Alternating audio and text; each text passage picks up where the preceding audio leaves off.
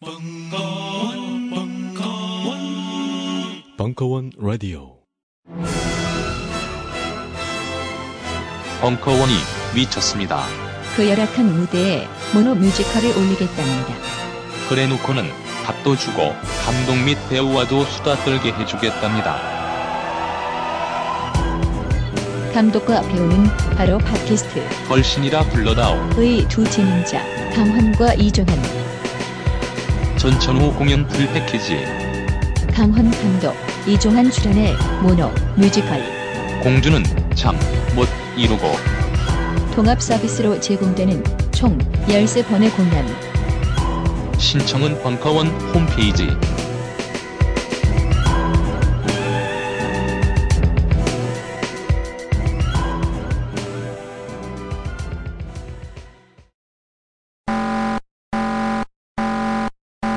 비상 비상 전 대원은 댓글 업무를 중단하고 지금 즉시 지구 방위 사령부로 집합하라 어머, 철수야, 큰일이야.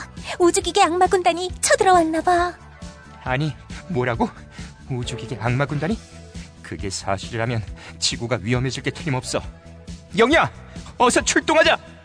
1994 로봇 킹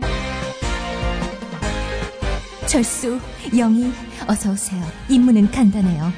첫째, App Store와 Google Play Store에서 1994 로보킹을 다운받아 실행할 것.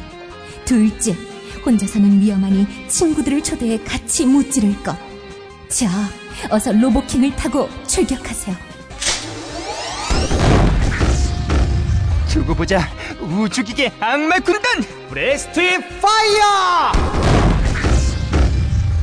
4시 33분이 서비스하는 본격 지구방위 변신 로봇 슈팅 게임 1994 로보킹을 지금 바로 App Store와 Google Play Store에서 만나보세요.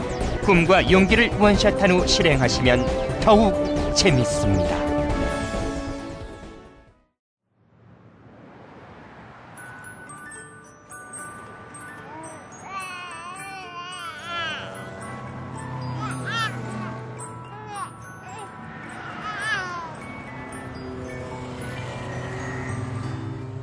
카시트, 유모차 등의 아이용품을 구입할 때 가장 중요한 것은 무엇일까요? 가격? 디자인? 브랜드? 아닙니다. 아이용품을 구입할 때 가장 먼저 고려해야 할 것은 바로 안전입니다. 안전하지 않다면 가격과 디자인, 브랜드는 모두 소용없습니다. 하지만 정말 안전한 유명 브랜드의 인기 제품이 은하계 최저가로 판매된다면 어떨까요? 그렇습니다. BMW, 르노 등 세계적 명차의 시트를 개발한 기술로 안전 제일의 가시트와 유모차를 생산해온 50년 전통의 독일 브랜드 키디 제품이 딴지 마켓에 입점했습니다. 그리고 더욱 놀라운 것은 독일 키디의 정품이 지금 이 시간 은하계 최저가로 딴지 마켓에서 판매되고 있다는 사실입니다. 더 이상의 설명은 필요 없을 것 같습니다. 지금 바로 딴지 마켓에서 확인하시기 바랍니다. 단 인터넷 최저가를 먼저 확인한 후 딴지 마켓에 방문한다면 즐거움은 두 배가 될 것입니다. 놀라운 소식 하나 더. 2014년 1월 16일부터 19일까지 진행되는 코엑스 베이비 페어 B홀 카페테리아 근처 키디 부스에서 본인이 딴지스라는 것을 밝힐 경우 딴지 마켓 판매가 동일한 은하계 최저가 판매는 물론 특별 사은품도 지급합니다. 꼭 기억하세요.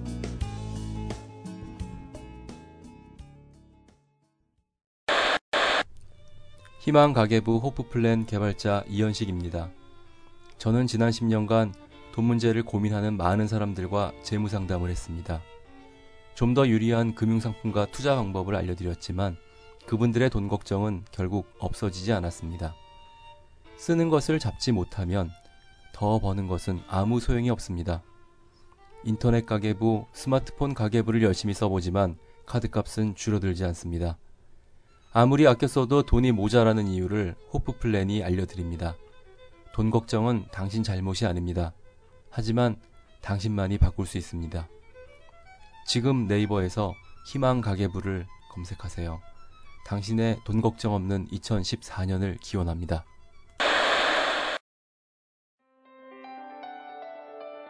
김홍기의 너희가 패션을 아느냐 두 번째 시간 입거리 탄생 럭셔리가 우리에게 왔다. 2013년 11월 13일 강연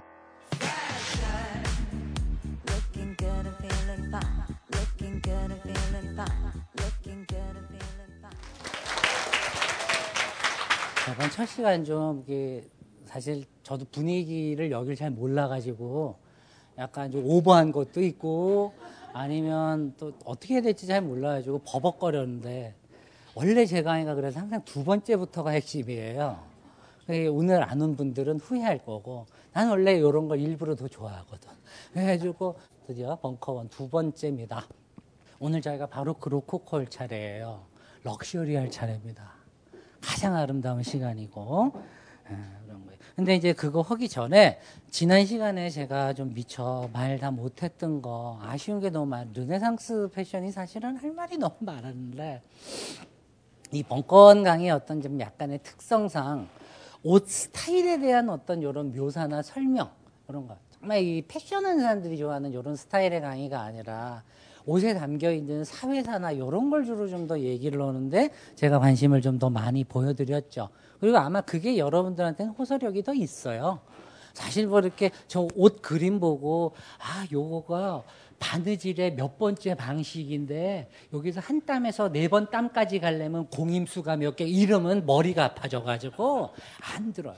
예, 뭐 재질이 어떤 거고 뭐 저 소재가 어디에서 구해가지고 누구 목을 비틀어가지고 낸 물로 뭐 염색을 했느네 이런 거 해봐야 별로 재미도 없고 그래가지고 오늘 이제 그거 하기 전에 르네상스 시대 저 이제 그 1494년 제가 요 그림을 참 좋아하는데 얀바나이크 제가 이 그림을 예전에 한번 설명하다가 어떤 단체에서 하마터면 혼이 날 뻔했어요. 별건 아니에요. 근데 이유는 별거 없어. 결혼해요. 좋아. 미술사에 다 나오는 그림이야. 이거 모른다 그러면 미술사 책 한 번도 안 본 사람이라고요. 뭐 결혼의 신성함 뭐 이런 거 말도 안 되는 구라들을 치고 그러죠. 절대 결혼의 신성함을 그린 그림이 아니에요. 이 그림은 아주 역겨운 그림 중에 하나. 뭐 이렇게 촛대는 뭐 그 뭐 성스러운 어 하나님의 신부로 가는 뭐 예표라는 운동 뭐 그런 소리들 하고 있죠. 그러나 저는 항상 저의 관심을 끌었던 건 바로 얘 관상이에요. 눈이 찢어진 아이 second story. 정말 누군가를 떠올리게 하는 얼굴이었어요. 요거 얘기하다가 잘릴 뻔했어요. 얀 반 아이크는 어쨌든 북방부의 그 대단한 초상 화가였고 이 사람은 상인입니다. 멀천트였죠. 근데 멀천트라고만 미술사에 나와 있지만 사실은 여러분 미술사가 왜 매력이 있냐면 어떤 한 사람을 파고들어서 연구할 때 이 그림 속의 인물이 누굴까? 우린 대충 미술사에 보면 아, 저 사람이 상인이고 사랑스러운 신부를 맞아서 결혼하고 있는 장면이고 뭐 결혼에 대한 헌신과 뭐 그 약속을 뭐 이렇게 성스럽게 보여준다는 동 그런 식으로 아주 정말 우아하기 짝이 없는 표현들을 읽으면서 아, 그 구라들을 그대로 믿어요. 네, 이런 거 좀 안 좋아하거든. 항상 캐 묶고 들어가요. 캐 묶고 들어가려면 어떻게 되냐면 저 시대로 가야죠. 고문서 도서관을 가야 돼요. 그리고 저 양반이 정말 뭘 하던 놈인지 주민등록증을 찾아야죠. 그 당시에. 그리고 그 주민등록증과 관련되어 있는 소비 리스트. 얘가 뭘 물건을 주로 사고 먹고 무슨 일을 해서 급여를 받았고. 그 다음에 혹시나 얘가 법적으로 나쁜 일을 한 놈인가. 그러면은 그 법정 자료까지 뒤져가지고 얘 삶을 재편성해 보는 겁니다. 원래 그 미술사의 그 매력은 바로 그런 데 있죠. 찾아보니까 그냥 상인이 아닌 거라 얘는. 뭐 하던 놈이었냐면 상인을 빙자한 고리 대금업자였어요.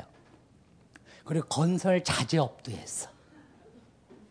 그러니까 자재업을 하면서 가난한 애들을 무지하게 내쫓고 이렇게 횡포 부리고 돈 빌려주고 어, 팔부 이자 안 갚으면 때려 죽이고 그렇게 해서 전과가 보통 한 14번 정도가 되는 놈이었어요. 아니라 실제로 그래요. 이게 뭐 예, 성스러운 결혼이다 이러죠. 이 눈, 눈이 찢어진 아이들에게 특징이 하나 있는데 이 녹색에 대한 아주 뜨거운 사랑이 항상 함께 있어. 이건 아주 역사가 증명해 항상. 이, 이 찬란한 이 녹색에 대한 이 녹색 덕후들 예, 이 있어. 그래서 있는데 가장 중요한 것은 복식사가들과 미술사가들조차도 이 그림의 실제 본질을 모른 채 어떤 구라를 치냐면 이 당시가 이제 고딕 말 르네상스 쪽인데 뭐 이 당시에 복식이 배가 이렇게 나오게끔 뭐 디자인이 돼 있다는 거예요. 말 같지 않은 소리예요. 어떻게 옷을 입길래 배가 이렇게 앞으로 나와요? 앞에 그럼 배에다가 뽕을 집어넣었다는 얘기예요? 그렇게는 안 해요. 아, 물론 사람의 역사에서 어, 르네상스 후기로 가면 남자들은 이 올챙이 배를 일부러 만들기 위해서 배에다가 뽕을 집어넣어요. 예. 그, 코, 그, 저기, peascod belly라고 그래서 그런 look입니다. 그러니까 올챙이 배, 뭐 이런, 그런 look을 만듭니다. 왜? 르네상스라는 건 기본적으로 인간의 가치가 가장 우리의 삶에서 인간이 척도가 되고 그가 판단의 기준이 되는 그 시대를 맞이해서 위대한 시대, 위대한 인간은 위대한 옷을 입는다 했어요. 그 위대하다는 게 큰 옷을 입는다 했어요. 그래서 막 이렇게 뽕들을 집어 넣어가지고 굉장히 큰 옷을 입고 다녔어요, 실제로. 자, 근데 그 전이죠. 이렇게 트임을 길게 줘서 아마 이 북유럽에서 가지고 온 에르민 요, 요 흰 단비터를 가지고 트리밍도 하고 다 했어요. 왜 배가 불렀을까요? 임신해서 그래요. 이 얘기를 절대 안 해요. 근데 어떻게 임신했어요? 강간당했어요. 전과 14범이 되는 순간이에요. 어. 강간당했어. 아버지가 그 저기 무슨 사업하다가 돈을 빌렸어요. 못 갚았어. 아버지 횡포 부리고 폭력 행사하고 딸 강간했어요. 17살 차이예요. 이런 생 도둑놈이 어디 있어요? 17살이나 어린 여자를 강간하고 그래서 뭐 손잡아주고 결혼하면 책임을 다한 거예요. 원래는 이런 그림이에요. 근데 이 그림을 가지고 얼마나 미술사에서 구라들을 치냐면 뭐 이 강아지 보이시죠? 뭐, 뭐 충절의 뭐 상징이다. 뭐 부부간의 뭐 이렇게 정조의 상징이다. 뭐 신발들 이렇게 벗겨져 있잖아요. 예. 이 그림이 워낙에 유명해서 패러디들을 되게 많이 해요. 중국 작가가 한 거라서 내가 보여주고 싶어서 갖고 온 거고. 이게 보면 뭐 이렇게 창문에 복숭아도 놓고 자녀 많이 놔라 뭐 이런. 이건 아주 구태연한 얘기예요. 어, 촛대며 그죠? 관상을 자세히 보세요. 어, 이런 신발 벗어놓은 거 성스러운 곳이니까 성경에 있잖아요. 하나님을 만나러 갈 때는 신을 벗어야 돼. 이곳은 거룩한 곳이니 너의 신을 벗으라. 그렇게 해서 가죠. 그런 상징들이기는 합니다. 근데 아무리 생각을 해도 실제 맥락은 그렇지 않았다라는 거죠. 아주 추악하고 나쁜 놈이었어요. 전과 14범이 넘어 실제로는. 근데 이 그림을 볼 때마다 이 요즘 과학자들이 얘기하는 평행 우주를 떠올렸다니까. 어느 우주인가 이 동일한 놈이 왜 우리 한국에 비슷한 어떤 놈으로 현현이 된 건지 나타난 건지 굉장히 속이 상했어요. 뭐 그랬던 시대이고 제가 이거 얘기를 하는 것은 물론 이 친구가 눈이 째지내고 재수가 없긴 하지만 왜 르네상스 그림부터는 유독 이 시선 처리 눈의 끝선이라든가 그 눈으로 쳐다보는 응시하는 어떤 표정들이며 포즈며 이런 게 왜 유독 중세 시대의 그림들에 비해서 본격적으로 등장하게 됐을까? 요걸 좀 아는 필요가 있어요. 그걸 알아야 패션에 대한 정말 큰 한 혁신에 대한 얘기를 할 수가 있습니다. 자, 우리 또 그 그림은 이제 눈째진 애는 이제 그만하고 입만 더러워져요. 얘기하면.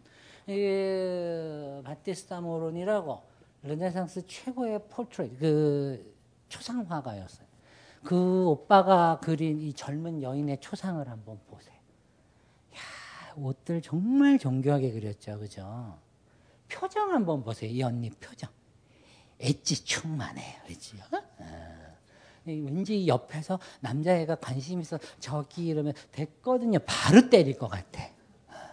완전 엣지 충만해요. 눈빛 봐세요.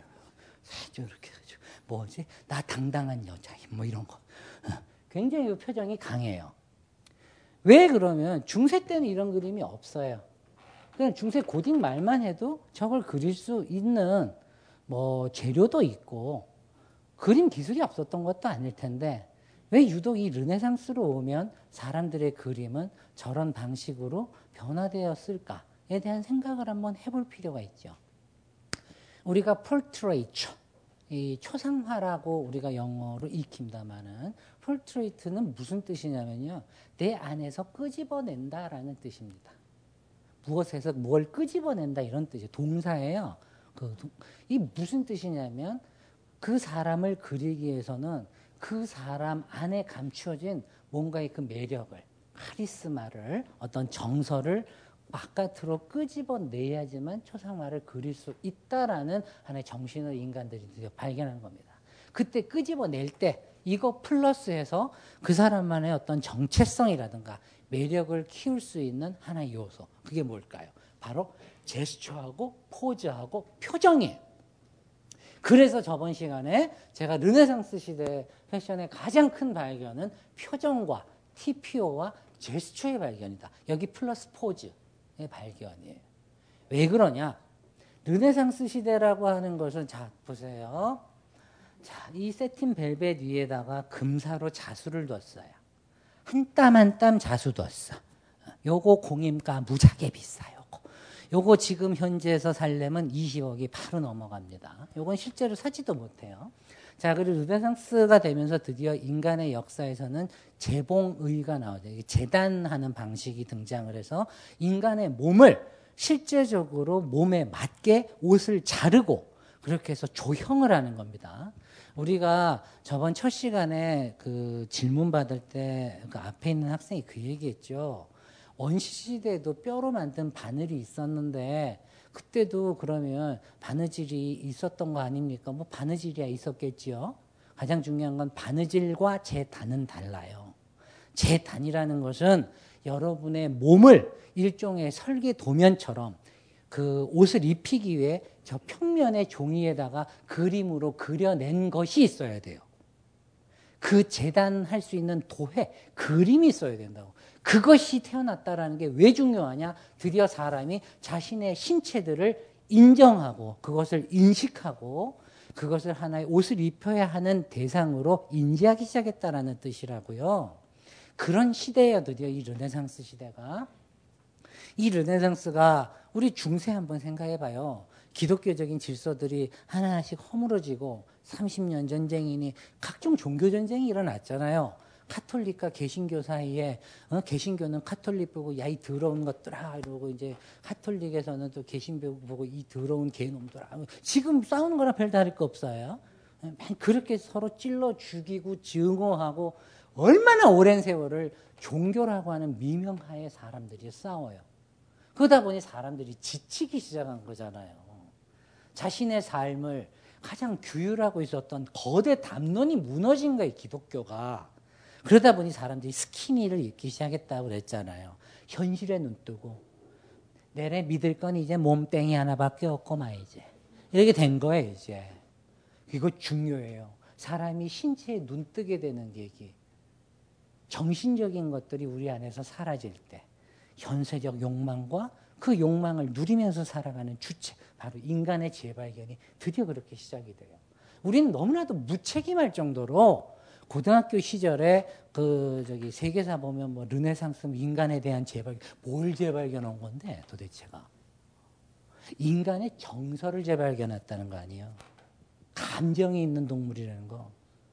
그거를 겉으로 express죠. ex는 바깥으로는 뜻이고 press는 누르다는 뜻이에요. 바깥으로 눌러서 꾹 짜낸 거 뭐예요? 표정.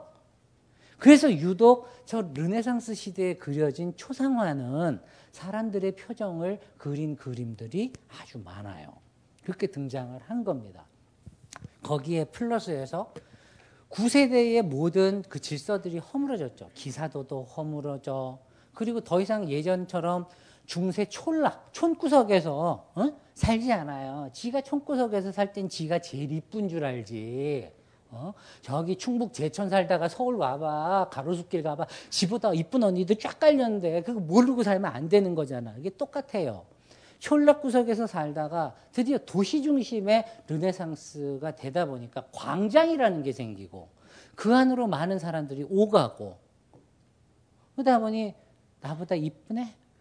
이렇게 스캔하게 되죠. 그 드디어 등장하는 거예요. 그 왜, 왜 스캔하겠어요? 기존의 질서가 허물어진 사회에서 더 이상 내가 귀족으로 태어났기 때문에 귀족이 아니라 새로운 질서가 필요한 시대가 됐다라는 뜻이고 르네상스는 그러면 새로운 사회가 됐다라는 건 그렇다고 해서 그 사회 안에서 성공하고 싶은 욕망이 없겠어요? 그 욕망이 있으니까 그 욕망, 그 사회적으로 경합하는 새로운 문법이 만들어지는 거죠. 그때 저놈이 나보다 잘하는 놈일까? 저 새끼가 나보다 일을 잘할까? 이런 걸 딱 이렇게 볼 수 있는 겉으로 딱 드러나는 지표가 필요했던 거예요. 사람들은 드디어 이제 르네상스부터 본격적으로 외양의, 외양을 둘러싼 경쟁을 하기 시작을 했던 겁니다. 그러면서 얼굴 예쁜 것도 중요하고 옷 잘 입는 것도 중요하지만 정작 중요한 건 이 사람이 중세 시절 저 기사들처럼 말끝마다 칼로 찔러 죽이고 이런 게 아니라 이제 도시 속에 살면서 함부로 그럴 수가 없잖아요. 우리 안에 있는 폭력성들을 많이 눌러야 되고 거세해야 되잖아. 그러다 보니까 그런 어떤 어, 좀더 그 문명화된 내 몸을 보여줄 필요성이 있었던 거예요. 성공을 하기 위해서는. 그렇게 해서 이때 드디어 등장하게 되는 표현이 뭐예요? 여러분이 너무나도 잘 아는 무심한 듯 시크하게가 드디어 이제 이렇게 탄생을 한단 말이에요. 응? 요, 요 단어가 이때 괜히 등장하는 게 아니에요. 겉으로는 그 외양 경쟁을 하기 위해서 정말 열심히 그냥 꾸며. 근데 절대 꾸미지 않은 척. 그러면서도 내 자신이 얼마나 사회화된 사람인지 행동, 예법, 코를 풀고 밥을 먹고 사람의 손을 잡고 웃고 뭐 이런 그 다양한 어떤 행동을 통해서 내 자신의 어떤 수준을 전체적인 분위기들을 자꾸 드러내는 것. 이걸 본격적으로 시작한 게 저 르네상스란 말이에요. 사람이 그렇게 되면 어떻게 되겠어요? 옷도 따라서 발전을 해야 되겠죠. 예전에는 그냥 거적대기 하나 이렇게 후드 하나 달려있는 옷 입던 애들이 드디어 사람의 신체 부위 하나하나에 최적화하는 이런 옷들을 만들기 시작한 거예요. 이때도 여전히 소매를까지 완성하는 재단법이 만들어지지 않아서 소매는 따로 만들어서 묶었어요. 묶은 거를 감추기 위해서 이렇게 겉단을 또 다시 대가지고 이렇게 만든 거고.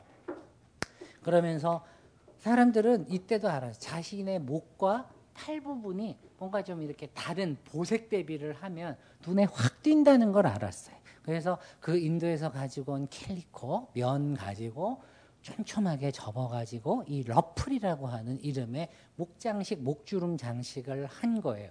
왜? 여기에도 이유가 있지. 복식사 책에는 없어. 왜 그러면 저 러플이라는 게 저 당시에 인기를 끌었을까 하는 것까지도 알아야 하잖아요.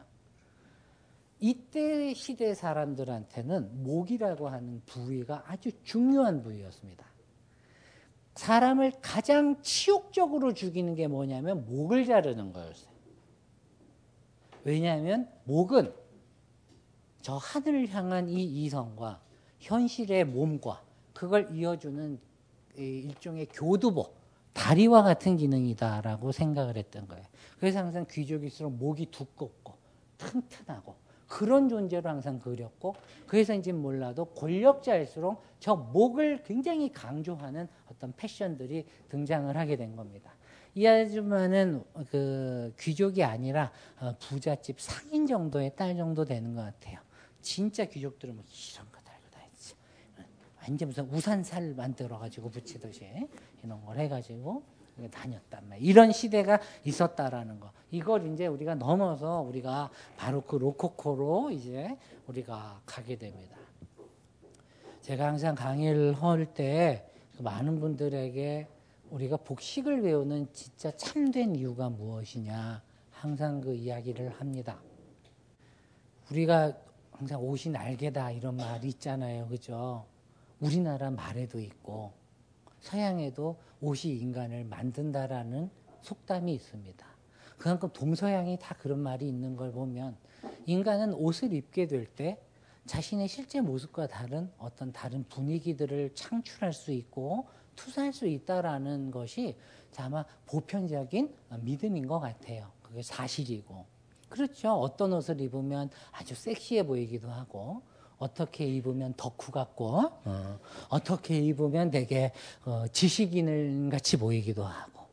이 말은 다시 말하면 그저 우리가 옷을 입어서 사람이 그저 그런 존재가 된다라는 뜻이 아니고 옷이라고 하는 하나의 사물이 인간을 그렇게 발명하는 거죠. 그런 존재로 발명을 하는 거란 말이에요.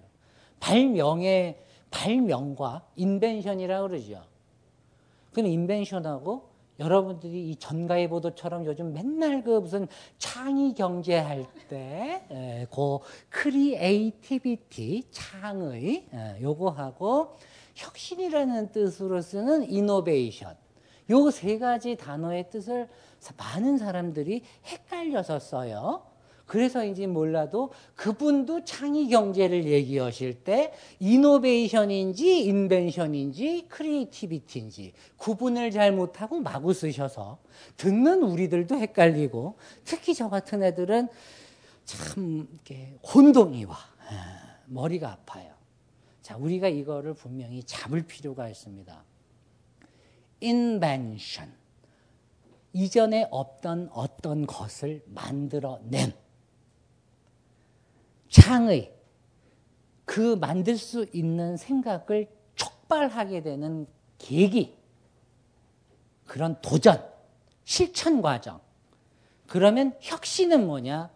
그 발명품이 그냥 어, 나 이거 만들었어. 어쩌라고 병신아. 이게 아니고 만들어진 게 오야 이거 좋다 좋다. 오 좋은데. 어, 좋다 너무 좋다 이러면서 쓰면서 이제 나도 쓰고 얘도 쓰고 쟤도 쓰고 한 명이 만든 걸 많은 대중이 채택하기 시작하면서 하나의 어, 그 사물을 중심으로 한 공유할 수 있는 문화적인 기억을 만들 수 있을 때 그렇게 해서 한 시대에 그 이전에 없던 하나의 바람을 불러 일으킬 수 있을 때 그것을 혁신이라고 합니다.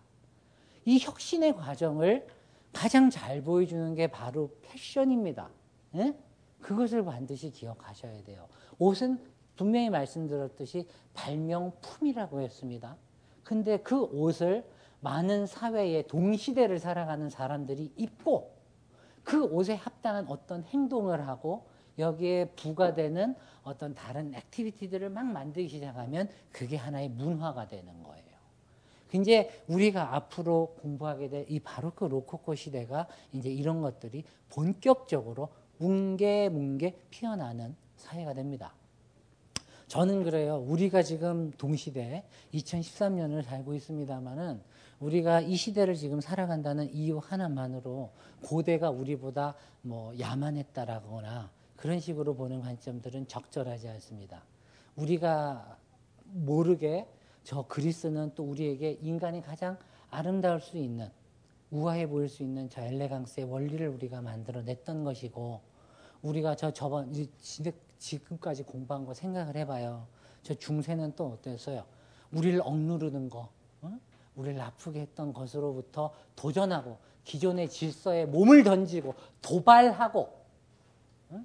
그러니까 알렉산더 맥킨 저번 옷 같은 경우는 사정한다고 왜 그랬잖아요. 그런 답답한 마음을 확 뿌리는 어떤 이런 도발. 바로 이 도발이 창의성의 가장 큰 전략이에요. 도발할 줄 모르는 자 창의성과는 거리가 먼 겁니다. 복고로 돌아가려고 하는 사람은 결코 창의를 할 수가 없는 거예요. 그 기존의 질서에 대해서 no라고 답할 수 있는 사람이 곧 창의성을 향해서 가장 아, 간접하는 사람 중에 하나입니다. 그 생각을 하고 우리가 이제 저 바로크와 로코코로 가겠습니다. 이 아저씨 잘 알죠, 그죠? 누구예요? 루이 14세, 그죠? 네. 개인적으로 좋아해, 이 아저씨. 네. 그 17세기에 그 이 뭐예요? 그 이 하이힐을 이렇게 신는 이 오빠. 네. 항상 이 오빠가 좀 보시다시피 좀 이렇게 있어 뵈죠, 그죠? 네, 왕이잖아, 그래도 한 머리부터 발끝까지 좀 키가 좀 적어요. 160 조금 돼, 루저였어. 네. 그래가지고 이게 항상 예, 요 힐을 열심히 신고 댕겼어요. 키 작은 걸 피하고 싶었나 봐. 그랬는지 모르겠는데 하여튼 이 아저씨를 우리가 꼭 얘기해야 되는 가장 큰 이유는 뭐냐? 우리가 알고 있는 지금 현재 패션의 논리 가 야로 시작을 해요. 그게 대단한 사람인 거예요. 누가 뭐라고 해도. 자, 패션을 한 사회의 전략 산업으로 채택을 했어요. 럭셔리 산업을. 그렇게 해서 몰아붙였죠. 그러는, 그럴려면 뭐겠어요? 옷을 많이 생산해야 되고 수출도 해야 할 거고. 그렇지 않겠어요? 그러려면 내가 수출하고 싶다고 수출해? 야, 이거 사가라 그러면 애들이 사가요? 우리가 좋아하는 외국 물건들 다 왜 좋아해요? 우리보다 유명한 어떤 언니 오빠들이 막 들고 댕기고 셀럽들이 들고 댕기잖아.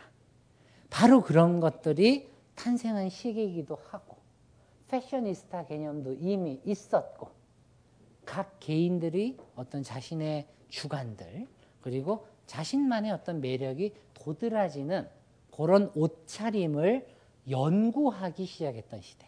오늘날로 치면 바로 뭐예요? 진짜 패셔니스타, 바로 이걸들이 드디어 탄생을 하던 시기였단 말이에요. 그 이거리 되기 위해서 많은 장식을 하고 옷을 사입느라 빚거리 되기도 하지만 가장 중요한 것은 그런 언니들을 통해서 이 바로 그가 드디어 이제 우리에게로 오는 것입니다. 자, 여기에 보시면 그 요거 꽃무늬 세 개 있죠, 요거. 요게 이제 백합, 백합. 음? 그 삼위일체를 상징하는 부르봉 왕조의 문장이에요. 문장. 엠블렘이라고 요거를 한 거고 여기서 보다시피 요 그림 보면서 우리 항상 그런 생각 안 해봤어요? 자식이 그림 찍을 때 이렇게 그림 그릴 때 조용히 옷 쳐입고 찍을 것이지 꼭 그 안에 안 까면 왜 까리벼 넣어가지고 이렇게 찍었을까 이런 생각을 한 번이라도 나는 해봤다. 아, 어, 두 명, 어, 좋아요. 어, 마음에 들어. 왜, 왜, 왜 이걸 안에 까디벼 갖고 했을까요? 뭔가 저걸 보여주려고 그러지 않았을까요? 응? 왜? 저걸 보여주는 게 뭔가 자기 위신을 살리는 일이라고 생각을 했겠지. 왜? 요거가 뭐냐? 바로 에르민이라고 하는 흰 단비털이요, 단비털. 에? 요거는 왕하고 교황만 옷 만들 때 쓸 수 있었어요. 딴 애가 쓰면 어떻게 돼? 벌금 물어. 두 번째는 감옥에 잡혀가. 세 번째 또 걸리면 사형당해요. 이탈리아 베네치아에선 그랬어요. 저 사치 금지령이라는 것이 있어서 왕이 쓸 수 있는 고급 소재를 일반 부자가 그냥 나 단지 돈 많아요라는 이유로 썼다가는 걸려요. 그걸 감찰하는 패션 경찰도 있었어요. 그러던 시대입니다. 굉장히 일반 여러분 역사책에서 못 들어본 얘기들을 상당히 많이 하고 있을 겁니다, 지금. 그러던 시대입니다. 여기 보시다시피 요거 그림 그릴 때가 67세인가 그래요. 즉 옛날로 치면 나이가 상당히 많을 때죠. 그죠? 이 오빠. 그죠? 그런데 67세 오빠 다리 치고 너무 늘, 늘씬하지 않아요? 저게 과연 할아버지의 다리일까? 장난이 아니죠. 그죠? 각선미 완전히 엣지 장렬이잖아. 그죠? 궁금했어요. 처음엔 별 생각을 다 해봤어요. 얘는 이 오빠는 왜 이렇게 다리가 이쁜 거임? 생각을 해보니까 어렸을 때 발레리노여서 그랬나? 발레를 해서 혹시 다리가 튼튼한 건가? 별 생각을 다 해봤어. 근데 그게 아니었어요. 미술사 학자들이 밝혀낸 원리에 의하면 이 시대에 왕의 초상화를 그리는 원칙이 하나 있었답니다. 우리도 왕의 초상화는 따로 있죠. 일반 애들 그린 건 그냥 초상화라고 하지만 왕의 그림을 그린 건 뭐라고 그래요? 어진이라고 하죠. 똑같습니다. 서양이나 동양이나 그 당대 최고의 권력자의 어떤 그 모습을 그리는 데는 일종의 어떤 다양한 함의들을 어, 품을 수 있는 원리들이 그 안에 있습니다. 노년의 지혜와 그러나 항상 이 현실의 통치의 체계 위에 굳건하게 발을 딛고 있는 청년의 다리를 그리는 것. 왕은 두 개의 몸을 갖는다. 노년의 지혜와 청년의 다리. 왕권 이체설이라고 해서 두 개의 몸을 갖는다라는 하나의 원리에 의해서 저렇게 초상화를 그렸습니다. 이러던 시절이에요. 이 아저씨가 참 재밌는 게 삶을 참 연극처럼 살았어요. 마치 통치를 일종의 연극처럼 배우를 그, 어, 그래서인지 몰라도 이 초상화도 자세히 보면 무슨 연극 무대처럼 뒤에 배경으로 이렇게 해놓고 예, 포즈를 취하고 있단 말이에요. 이 아저씨가 한 게 너무 많아. 정말 여기서 보면 통치는 연극이다. 아카데미 우리 알죠? 아카데미 영화상 말고 아카데미가 뭘, 뭘 배울 수 있는 관립대학, 국립학교잖아요. 나라에서 설립한 그 학교란 말이에요. 이 양반이 그것도 만들었어요. 드디어 이 아저씨 시대에 이게 생겨, 이게 생겨. 제, 우, 에이, 아니야, 아니야, 에이, 아니야. 이거가 드디어 생겨요. 패셔너블 개념. 제 짱 멋있어? 에이, 아니야. 이거 개념이 이때 드디어 찬성을 합니다. 어디 그것뿐만입니까? 다양한 아카데미를 세워서 무용도 가르쳐, 오페라도 가르쳐, 문학도 가르쳐. 그런 모든 예술 장르를 다 그 관학에서 국립에서 설치한 그 학교에서 가르쳐서 자신의 명예를 그 짐의 영광을 선포하고 드러내도록 어, 했던 사람이 바로 이 왕입니다.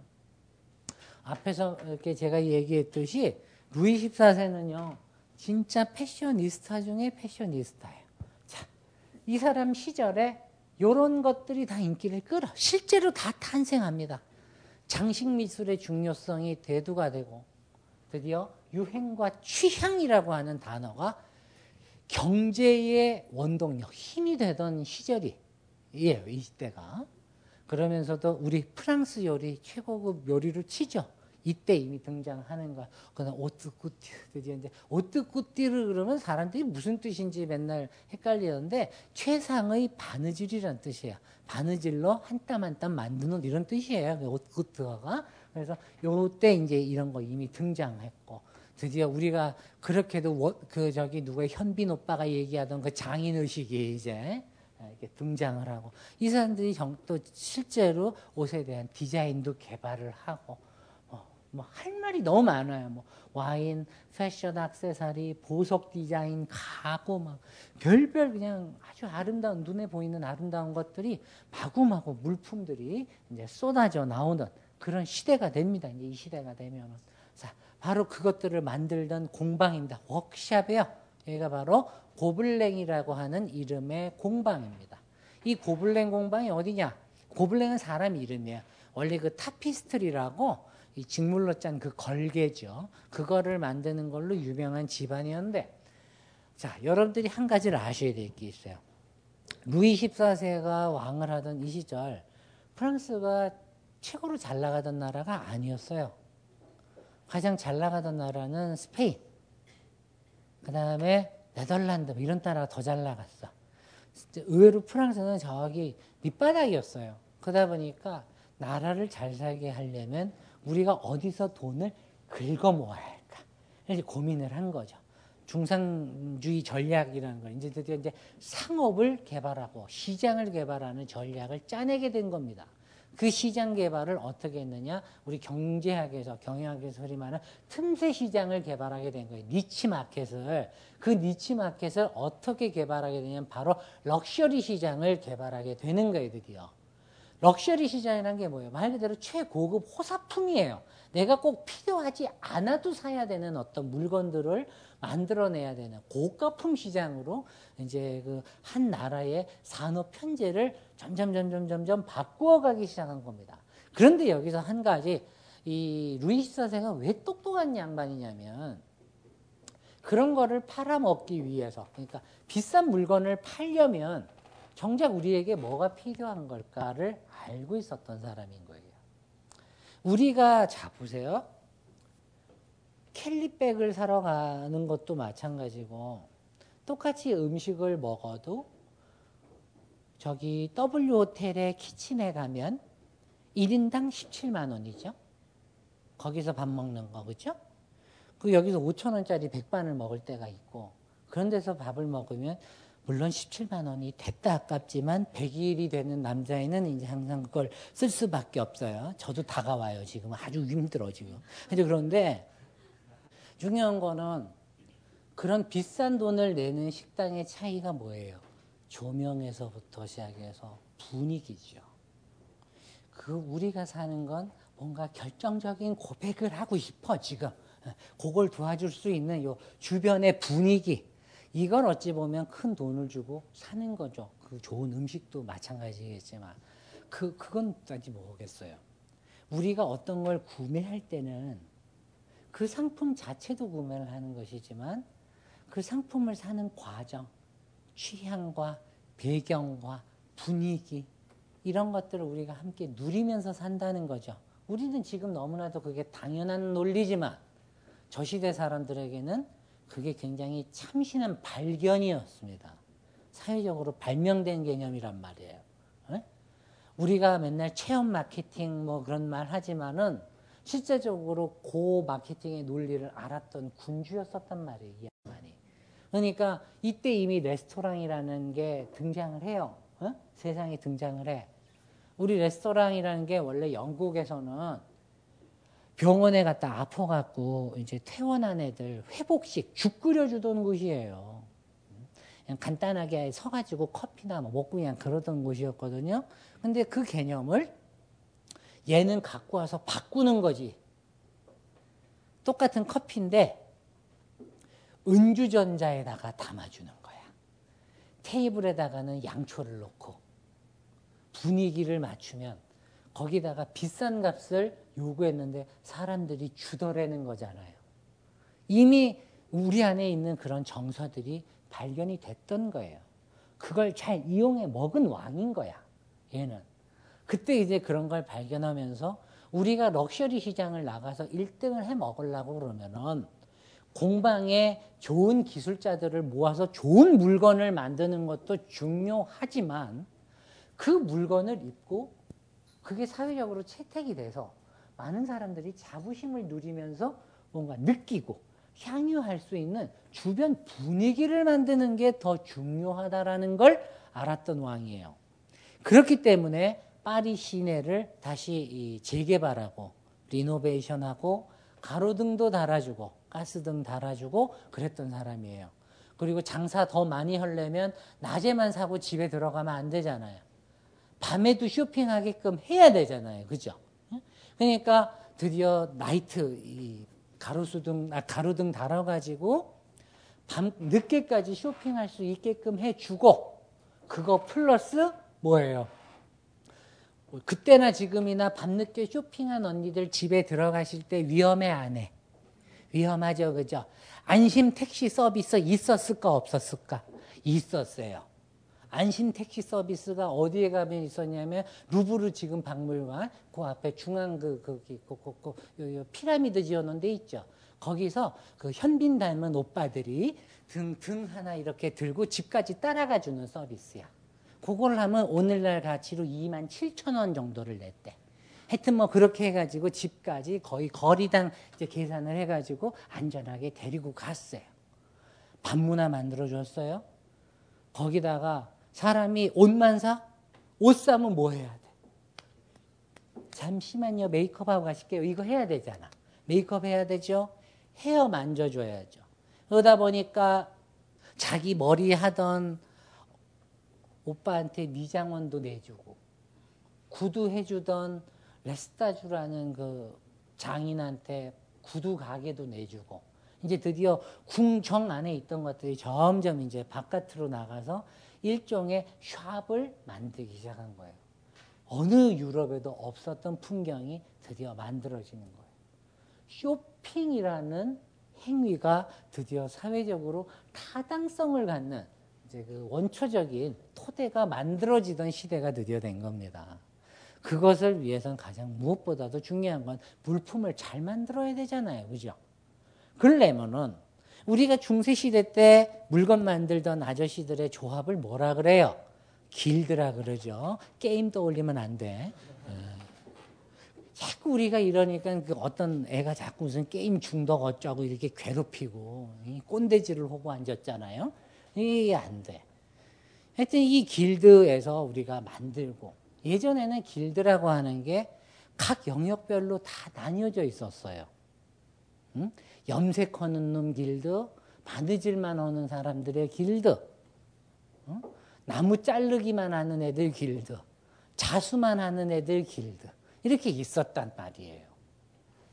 그러다 보니 각각의 기술들은 있었지만 결합될 계기가 없었어요.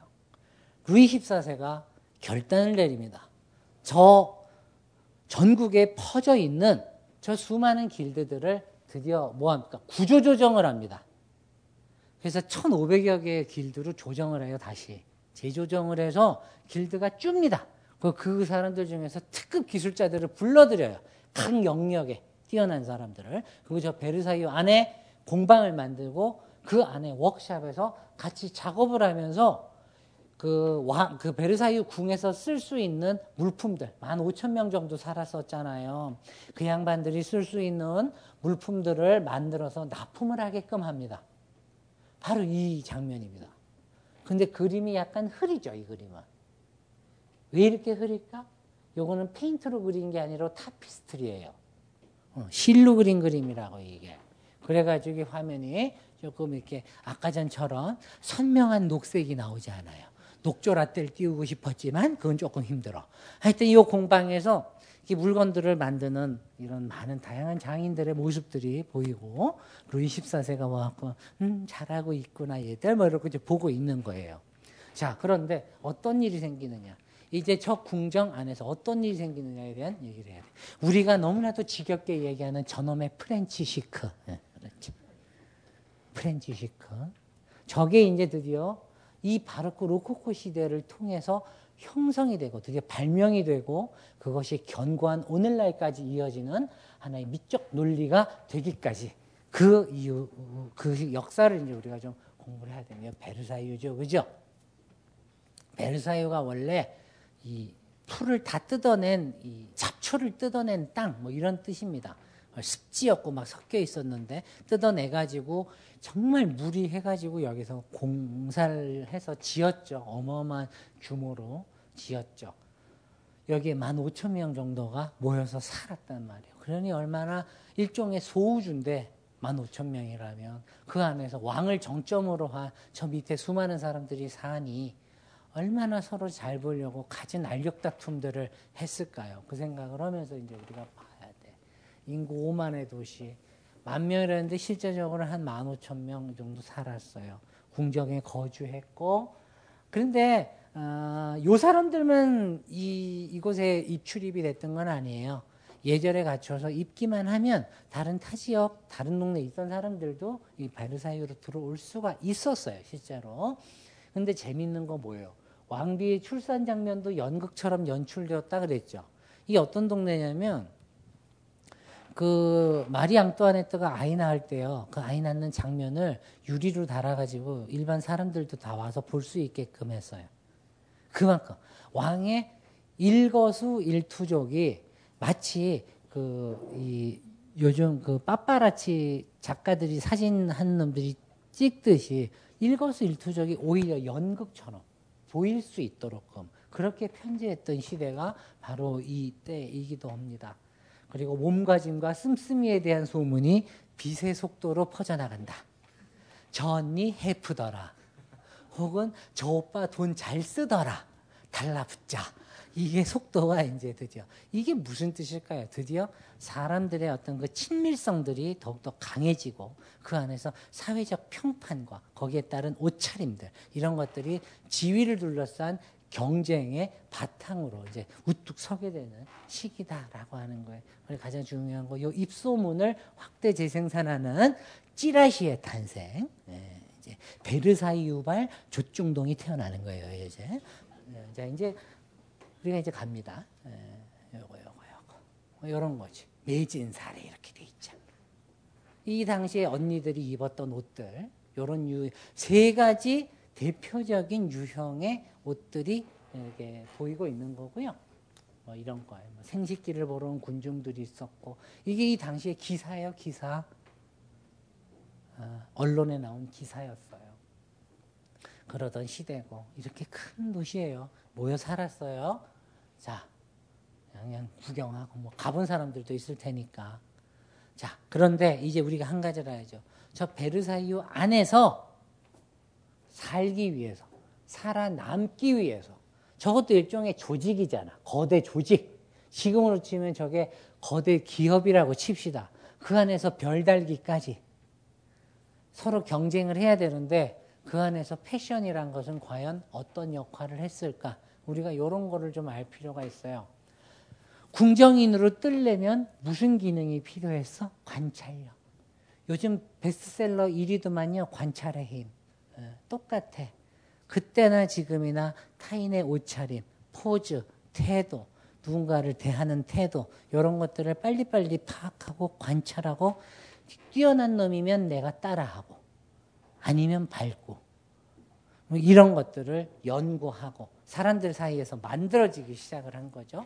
그러다 보니까 타인의 몸짓이나 표현을 해석하는 기술들이 본격적으로 발달하기 시작한 시대였었고 여기 봤죠? 계산된 행동, 정서의 억제를 강요했다. 이 뭐겠어요? 예전처럼 자 여러분 바로크라는 게 어느 하루 아침에 생긴 거예요? 아니잖아요. 예전에 중세에서 지방 영주였던 놈들 지들 딴에 옛날에 기사였답시고 칼부림하던 그 조폭 새끼들이 이제 절대 왕정이 되면서 그 지방에서 왕노릇 하던 놈들이 궁정인이 된 거잖아요. 그 옛날 습속이 어디 가겠어요? 어? 그 놈들 습속이 어디 가겠냐고 옛날 놈들 그 습속이 끊임없이 계속해서 억눌러고 억눌러지면서 뭐가 돼요? 사회화가 돼야 되는 거죠. 그렇기 때문에 제스처가 더 필요한 거라 그랬잖아요. 르네상스 때. 그렇듯이 이런 것들이 굉장히 특권을 얻기 위한 하나의 수단이 됐던 시대예요. 내가 갖고 있는 어, 보여줄 수 있는 궁정의 예법에 대한 어떤 완성도, 취향, 의복에 대한 태도, 대화하는 어떤 뭐 스타일, 몸가짐, 사용하는 언어의 어떤 수준. 지금 우리 다 보잖아요, 실제적으로. 응? 이런 것들이 이제 우리가 성공을 향한 경쟁의 수단이 되기 시작했던 본격적인 시대였습니다. 이때 justaucorps라고 하는 건 오늘날의 재킷이요, 재킷. 남자들의 재킷인데 그것들이 특권 경쟁의 예가 됐다 그러는데 이건 제가 이따가 설명을 할게요. 바로 이거예요. 요게 바로 justaucorps예요. 이 바로크 시대에 드디어 오늘날 우리가 입는 남자들의 three-piece 정장이 드디어 나와요. 재킷, 저는 이건 안 입었습니다만 조끼 입었죠. 그 다음에 이제 밑에 요거 바지, 브리치스 요거 입었어요. 여기서 보시면 자 여기로 볼 땐 잘 안 보일 거예요. 크게 안 볼까요? 우후. 전면에 아주 화려한 자수가 한 땀 한 땀 되어 있어요. 이런 경우에 이 정도 자수를 하려면 보통 공임 기간이 한 3개월에서 4개월 정도. 정말 열심히 자수를 해야 됩니다. 거기에다가 전면 꽃무늬들이 문양이 이렇게 박혀 있죠. 그죠? 거기다가 요 단추들. 요 당시에 단추 덕후들이 너무나도 많았어요. 왜? 단추가 드디어 남자의 오늘날의 이 롤렉스 시계였던 거예요, 이게. 칠보로 만들기도 하고, 다양한 보석으로 만들기도 하고, 남자가 유일하게 멋을 낼 수 있었던 최고의 장식품이 바로 저 단추였어요. 그래서 이 단추 하나만 단추만 떼어가는 도둑놈들도 있었고 어, 실제로 그랬어요. 그런 게 존재합니다. 이런 애들이 있었죠. 이때 항상 보듯이 보여요. 여성적인 어떤 우아함, 그 다음에 무엇보다도 곡선적인 이런 실루엣으로 되어 있는 옷들을 보실 수가 있죠. 남성복 정장이 드디어 탄생하게 되는 이때 계기가 이제 되는 거예요. 이 베르사유 궁전의 모습이 보이죠. 많은 분들이 착각을 해요. 이 베르사유 궁전이 무슨 우리 어린 시절에 보면 막 저기서 막 근사한 옷 입은 언니들이 막 이렇게 막 도는 막 춤추면서 막 어머 어머 뭐 이래 가면서 뭐 이런 거 하던 뭐 이런 거 하던 곳이라고 생각을 해요. 전혀 아니에요. 이 베르사유 궁전 안에 이 거울의 방은 뭘 하던 곳인가? 아까 전에 그 고블랭 공방에서 장인들이 만들었던 물품들을 놓고 세일즈 하던 품평회 하던 그런 곳이에요. 우리가 여기를 무도회장으로 알고 있는 건 이 좀 나이가 있는 언니들 어, 어린 시절 잘못 본 한 편의 만화 때문에 그래 베르사유의 장미 그거 아주 그냥 사람 여럿 망쳐놨어요 아주 그냥 완전히 망쳤어 아주 그냥, 그런 뜻이 아니에요 여기는 이, 이 유리의 방에다가 이렇게 막 좋은 물건들을 이렇게 쫙 쟁여놓고 루이 14세가 이웃 나라의 왕이 오면은 옆에 붙어서 세일즈 한 거지 국익 외교 한 거예요. 우리 왕 우리 대통령님도 하시죠. 뭐 얼마나 국익이 있었는지는 잘 모르겠으나 하여튼 이렇게 따라서 하잖아. 이렇게 가다가 어머 뭐 이 물건이 어떤 건데 무슨 이웃 나라 왕이 어우 좋네요. 뭐 이러면은 요거 주문 하나 크게 한번 하시죠. 그래가지고 그래 우리 요거 3천 장 받았더니 요런 거 이제 하면은 아싸 그러고 이제 물건 만들어서 팔고 수출하고 실제로 그렇게 했습니다. 무슨 물건 만들었는지 궁금하시죠? 이런 거 만들었어요. 이 정도 만들어 줘야 장인 의식의 완성? 이 정도 돼야지. 얼마나 잘 만들었어요. 꼭대기는 대리석 뚜껑이야. 마호가니 나무야. 동으로 칠했어. 요것도 하나하나 조각해서 잘라내서 붙인 거예요. 응? 레이스 좋아하던 이 당시이기 때문에 한 땀 한 땀 도들새김으로 표현을 해준 거예요. 그리고 요 줄기들을 이렇게 조각한 거, 요 양식도 사실은 얘네 게 아니고 일본 거였어요. 여기 보이죠? 일본 칠기 기술 기술을 이용을 해가지고서 이렇게 만든 겁니다. 이미 그러면 이때 일본과의 교역이 있었다는 얘기죠, 그죠? 의외로 서양 물품들, 오브제의 그 역사에서 혁신들, 우리가 보기에 정말 아름다워 보이는 이 물품들을 보면은 거기에는 아시아와 아랍에서 건너간 것들이 유입이 되면서 촉발시킨 혁신들이 굉장히 많습니다. 대표적으로 이제 이런 물건들도 만들었고 이런 장들 만들었어요. 눈으로만 보세요. 1,700억. 아, 럭셔리야, 럭셔리. 손으로 가질 수 있는 건 럭셔리가 아니죠. 그렇죠? 이런 거. 너무 멋있죠. 그죠? 요것뿐만이 아니지. 이런 거 만들고 그랬어. 이거 뭐예요? 뭐 같아? 에? 장식품? 굉장히 추상적으로 넘어가려고 하지 마세요. 구체, 우리 디테일한 거 사랑하잖아. 그죠? 이게 뭐냐면, 그렇죠? 장식품이죠. 왕의 그 방에 있는 화로 위에다가 올려두었을 거예요. 여기 구멍 뚫려 있는 거 보이십니까? 그럼 이 뚜껑이 있을 거고 이 안에다 뭘 담아 넣을 수 있었을 거란 얘기입니다. 뭘 담아 넣었어요? 포풀이 집어 넣었어요. 포풀이가 뭔지 알죠? 그그꽃 말린 거 향 쫙 깔리게 이렇게 나오죠. 요거는 뭐예요? 요거는 시계요, 시계. 돌아가 실제로 돌아가. 돌리고 돌리고 실제로 돌아요. 그러다가 돌죠. 하여튼 그런데 자 이거 하나만 보더라도 이것은 요, 요, 요 물고기 비늘 같죠. 청옥입니다. 청색의 옥을 쪼각쪼각 잘라서 붙인 겁니다. 여기다가 금세공했고 거기다가 시계까지 결합했습니다. 자, 이 말을 그냥 유심히 들어보세요. 예전에는 각각의 기술이 따로 있었단 얘기예요. 근데 이게 어느 한순간인가 결합돼 있죠. 왜 그럴까요? 드디어 아까 전에 얘기한 그 고블랭 공방에서 각각의 기술을 가지고 있는 사람들이 서로의 기술을 공유하면서 그것이 결합되어 있는 상품을 만들게 됐어. 오늘 오늘날 우리가 유행하는 그 단어 콜라보레이션이 이제 응? 이제 드디어 여기서 탄생을 한 거란 말. 이게 뭐든지 그래요. 어떤 물품 최상의 물품 혁신들은 한 놈의 머리에서 나오지 않아요. 여러 사람들의 혁신들이 그 기술들이 결합이 되고 그게 촉발된 그 어떤 제3의 것을 통해서 일어나는 것이지 한 놈이 뭐 만들어서 되지 않아요. 벌써 루이 14세는 그걸 알고 있었던 거고 그렇게 해서 대규모 집단 공방을 만들어 가지고 사람들을 그렇게 결합을 시켰던 겁니다.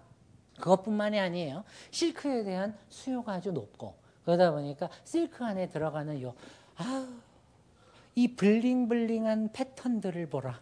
정말 얼마나 예뻐요. 색감들이 너무 좋죠.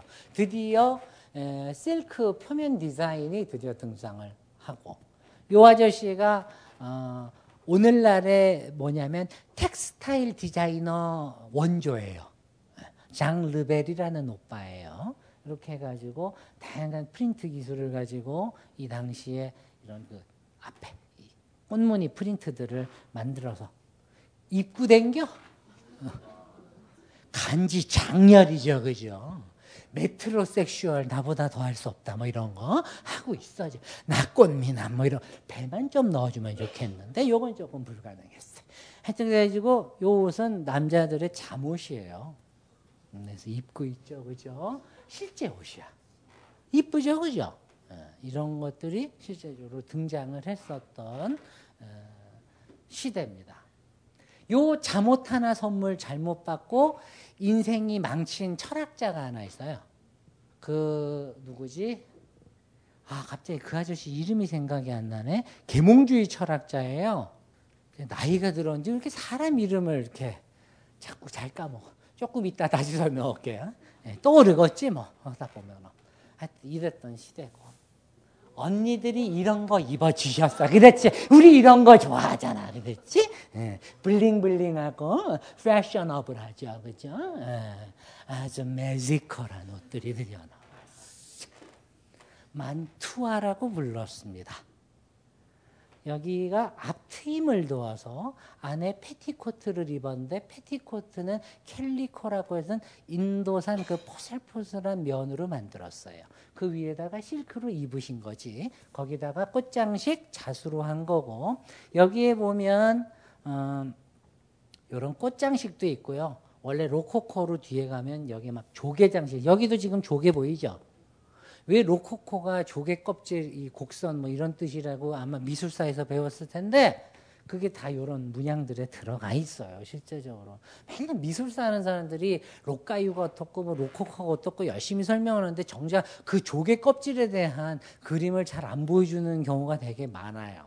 이 옷에 그대로 이렇게 프린트로 박혀 들어가 있습니다. 단 이 옷을 입을 때 이 이 언니가 뭘 할 때 조금 어려워. 문 통과할 때 어려워. 이게 걸려. 어머, 이렇게.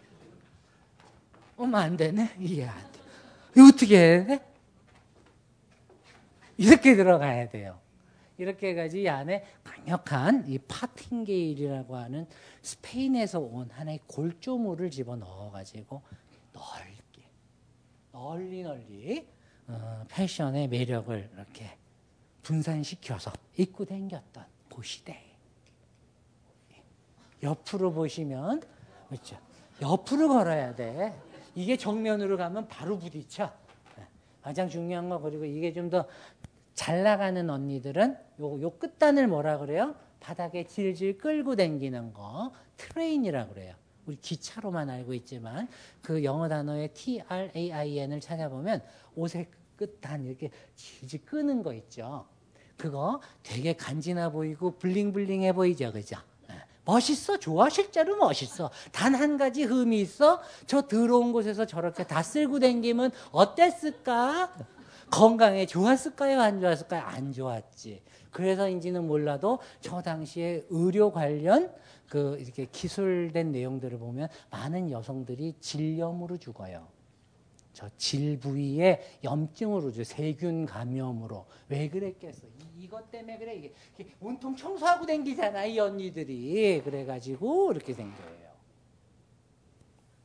여러분 요 시절의 모습들을 우리가 잠깐 봤을 때 이렇게 이 바로크라는 거는 참 우리에게 매력적인 그런 요소를 갖고 있는 시대예요. 그래서인지 몰라도 저 바로크 시대의 어떤 문양들이며 패턴들은 여전히 지금 오늘날도 어, 다양한 패션 브랜드에서 적용을 하고 그 모티브를 따와서 디자인의 어떤 영감으로 쓰고 있죠. 2012년 가을 겨울 브랜드 돌세아너 거기 가봤냐에서 나온 건 그런 그 그런 브랜드가 있어요. 우리 우리에게 채널 언니가 있듯이 그 돌세 오빠와 그 사랑하는 어떤 브랜드에서 만든 옷이야. 이렇게 해가지고 이런 디자인들도 나오고 이랬단 말이에요. 이쁘죠, 그죠? 예. 그렇다고 저 옷을 내가 입으면 저, 저, 모델의 포스가 나올 거라고 생각하는 언니들 약간 자제 요망요. 하여튼 아주 중요한 거. 그러나 이제 우리가 이런 거를 보면서 참, 참 이쁘죠, 그죠? 바로크가 얼마나 할 얘기가 많은 그 시대인데요. 자, 그런데 여기서 이제 또 눈으로 좀 이쁜 거 봤으니까 우리 또 이제 또 어, 차가운 얘기 해야죠. 우리가 맨날 노블레스 오블리주라는 단어를 전가의 보도처럼 참 많이 써. 뭐 부유한 자의 뭐 사회적 책무의 논동 어, 개소리였죠. 에, 여기 실제적으로 노블레스 오블리주는 그런 뜻이 아니었어요.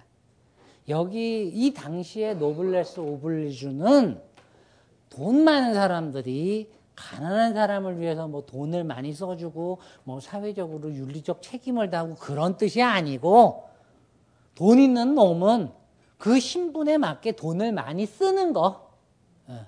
그게 노블리스 오블리주라고 했었어요. 그래서 어떤 건물의 형태 그 사람의 옷을 통해서 항상 자신의 사회적인 서열을 과시했고 여기에 플러스해서 들어가는 게 뭐예요? 혼수. 시집 보낼 때 얼마나 많이 싸들고 가는가. 그 문화가 드디어 이제 이때부터 탄생을 하는 거예요. 오죽하면 그 루이 14세의 남동생 올레앙 공작하고 결혼하는 그 독일의 한 공주가 걱정을 했잖아요. 그 프랑스 궁정에 가면 옷이 많아야 되는데 자기가 갖고 있는 옷이 12벌밖에 없다라는 거예요. 그러니까 프랑스 궁정에서 기죽지 않고 왕으로서 대접을 받을 수 있게 급전을 꾸는 예, 그 당시에 3천 리란가 리브른가 뭐 하는 돈을 어마어마한 돈입니다. 그렇게 해가지고 그 아주 비싼 옷들을 사가지고 이제 시집을 갑니다. 가기 전에 돈 들였으니까 뽀대나게 보여줘야 될 거 아니에요. 그래서 그 아빠가 세상에 공짜 점심이 어디 있어요? 그 옷을 사준 아빠가 자기 집에다가 전시해가지고 12벌의 옷을 전시하고 그 일반 그 밑에 평민들이 구경할 수 있게끔 이렇게 기회로 열어줍니다. 그만큼 이렇게 옷이라고 하는 건 정말 대놓고 자랑질의 표상이었어요. 이렇게 이제 출발을 하는 겁니다. 자기를 주장하는 자, 이거 뭐예요? 과시적 소비라고 하는 표현. 이제 이게 드디어 탄생하기 시작을 했다라는 얘기예요. 눈에 보이는 것이 곧 나의 지위야. 뭐, 저는 하나님을 사랑하고요. 오로지 가난하지만 영적으로 충만하고 이딴 거 안 통해.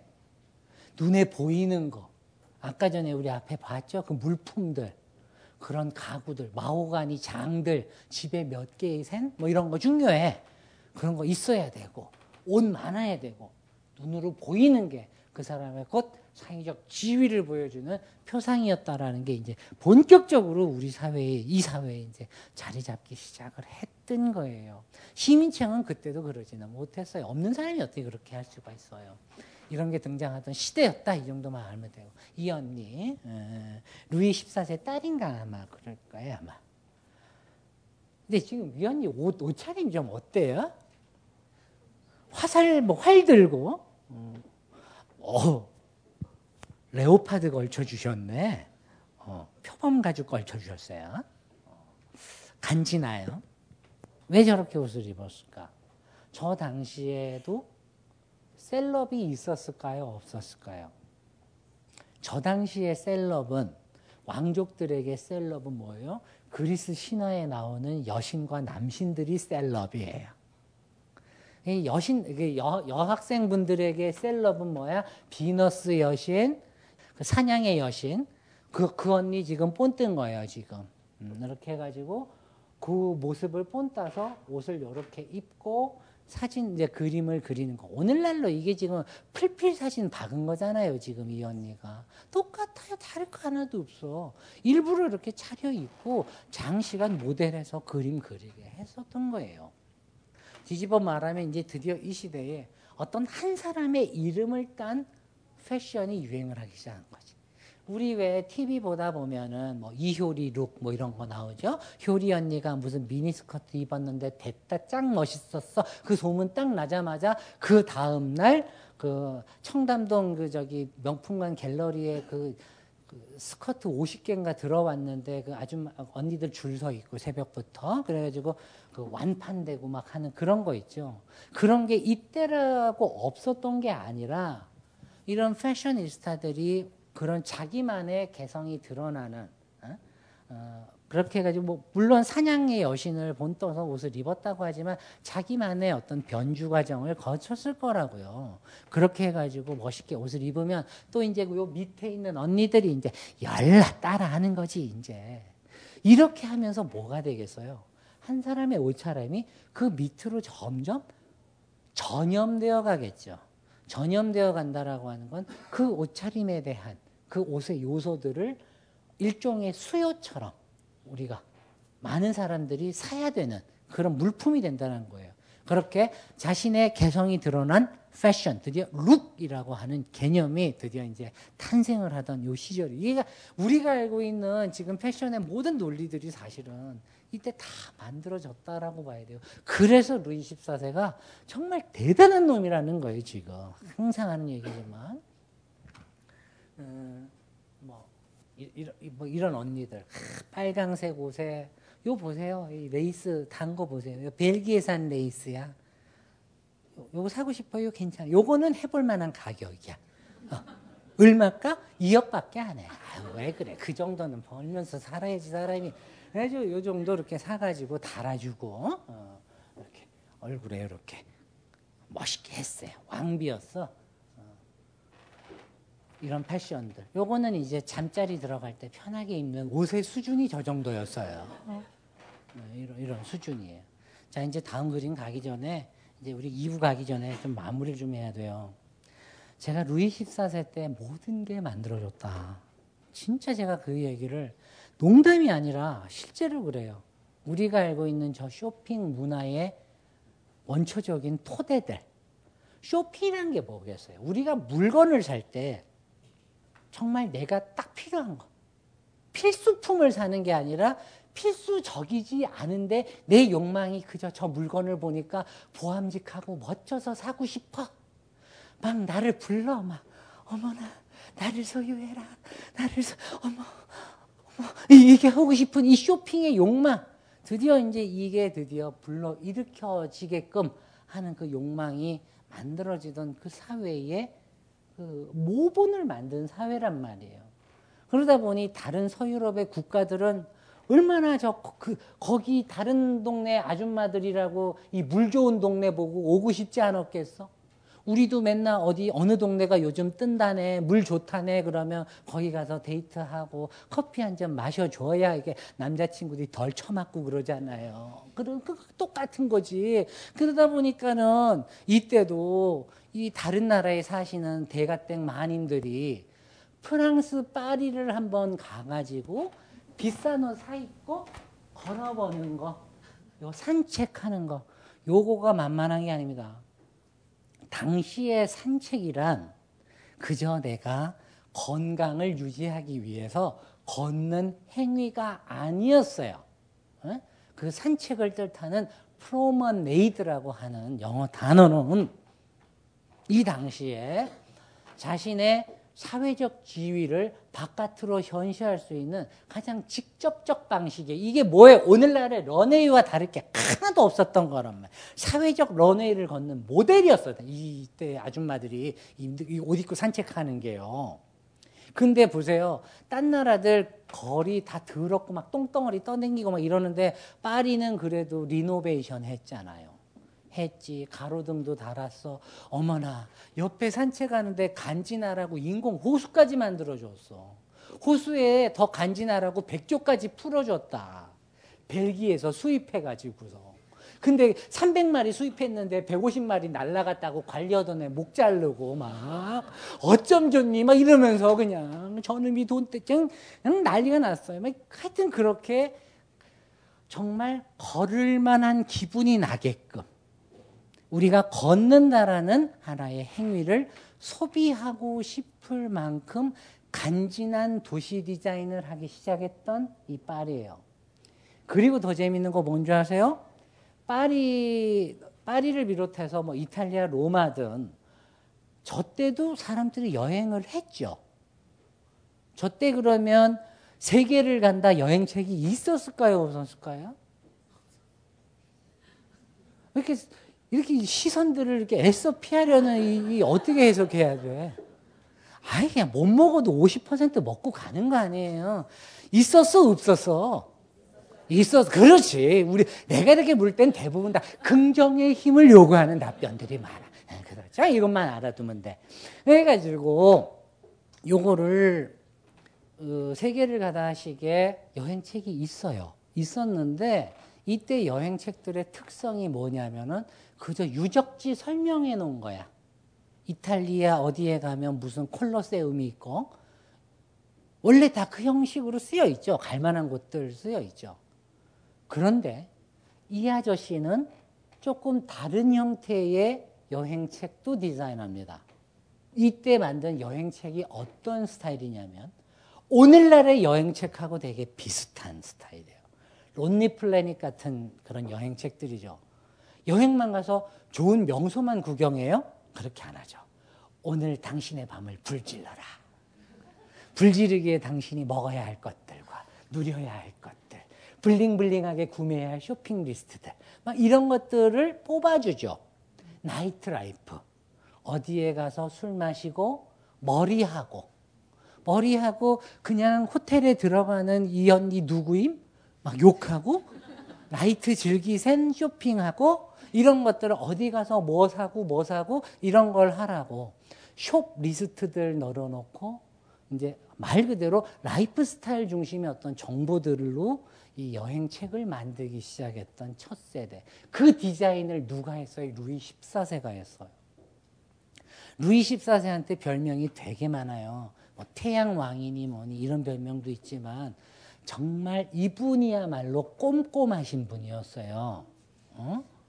꼼꼼한 각하야 정말로. 그래서 오죽하면 생시몽이라고 그 밑에 있었던 그 루이 14세와 저 베르사유 궁정에 대한 그 두꺼운 책을 썼던 그 밑에 있는 학자가 루이 14세를 가리켜서 별명을 지어줘요.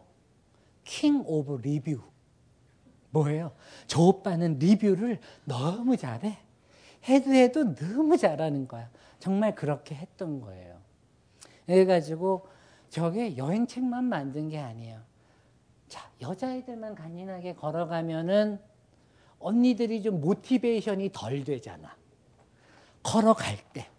현빈 오빠 몇 명 뛰어나야 또 언니들이 가면서 행복할 거 아니에요. 어, 왜 아니 척들해? 난 오로지 남자한테 관심이 없어요? 아니잖아. 길 가다가 이쁜 오빠가 말 걸면은 어, 괜히 내가 좋아서 말 거나 착각도 한번 해보고 그런 즐거움이 있어야 될 거 아니에요. 그걸 위해서 도입한 게 뭐예요? 저 5개 가게들이 있어요. 그 대표적인 게 유리공망. 자, 요것과 대표해서 우리가 얘기해야 될 게 뭐냐면 아까 전에 저 베르사유 궁전 안에 유리의 방이 있었죠. 그 무도회장 같이 우리가 착각하는 그 유리 누가 만들었게요? 유리 장인들이 만들 거 아니에요. 불어서 만들었어요. 베니스만이 갖고 있었던 특수 기술이었습니다.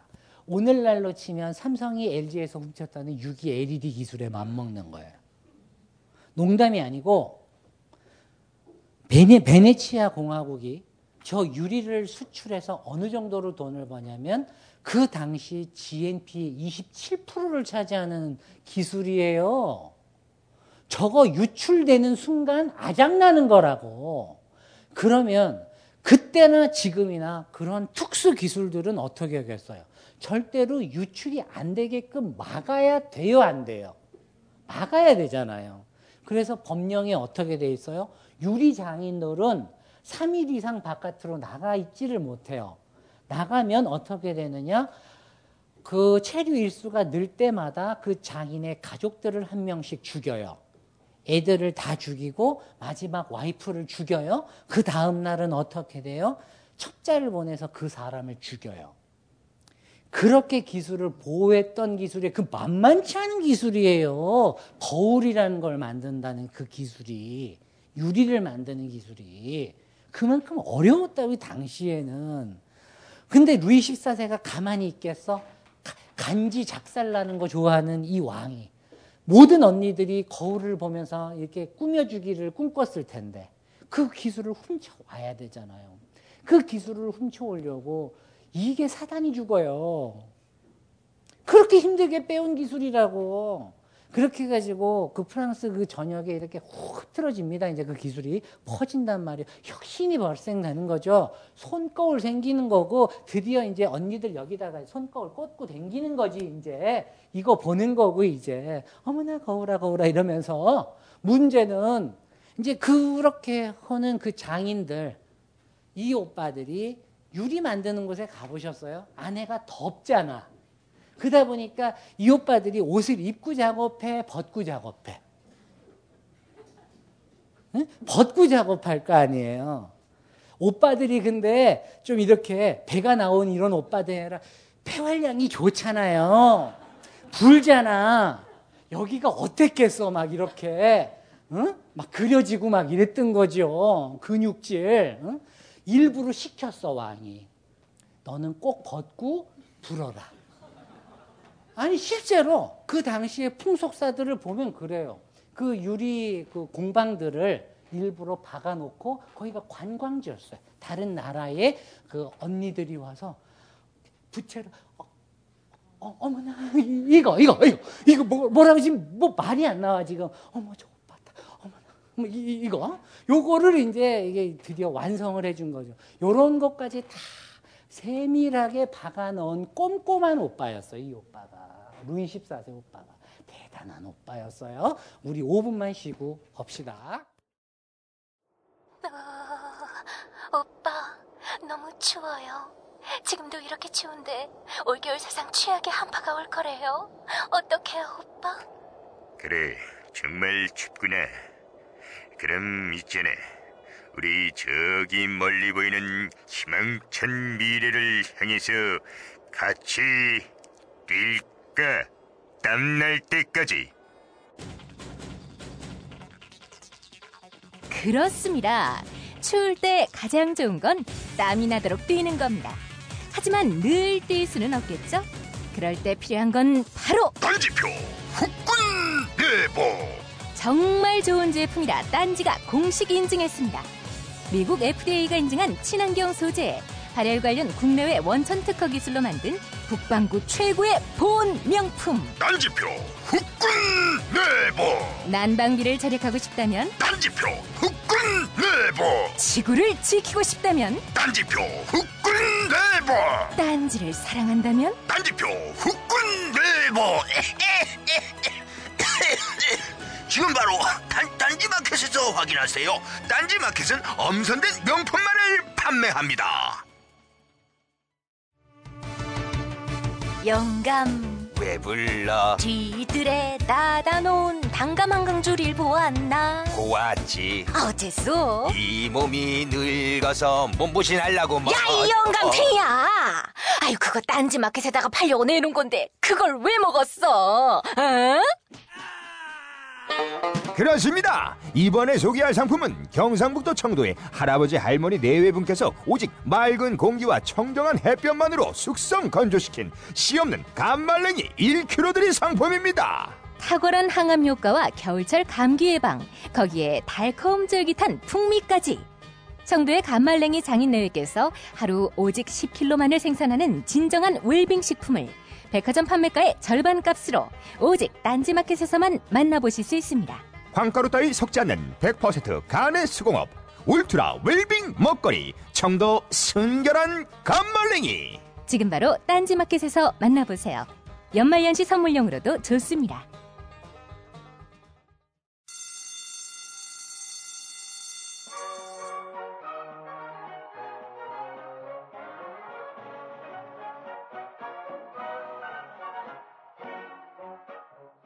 오늘도 힘차게 매일매일 활기찬 당신의 아침을 책임질 손안의 킹스베리 중세 왕과 귀족들만 먹었다는 아로니아와 함께 발기찬 하루를 시작하십시오. 100% 폴란드산 아로니아 열매 농축 과즙 평산네이처 아로니아 진.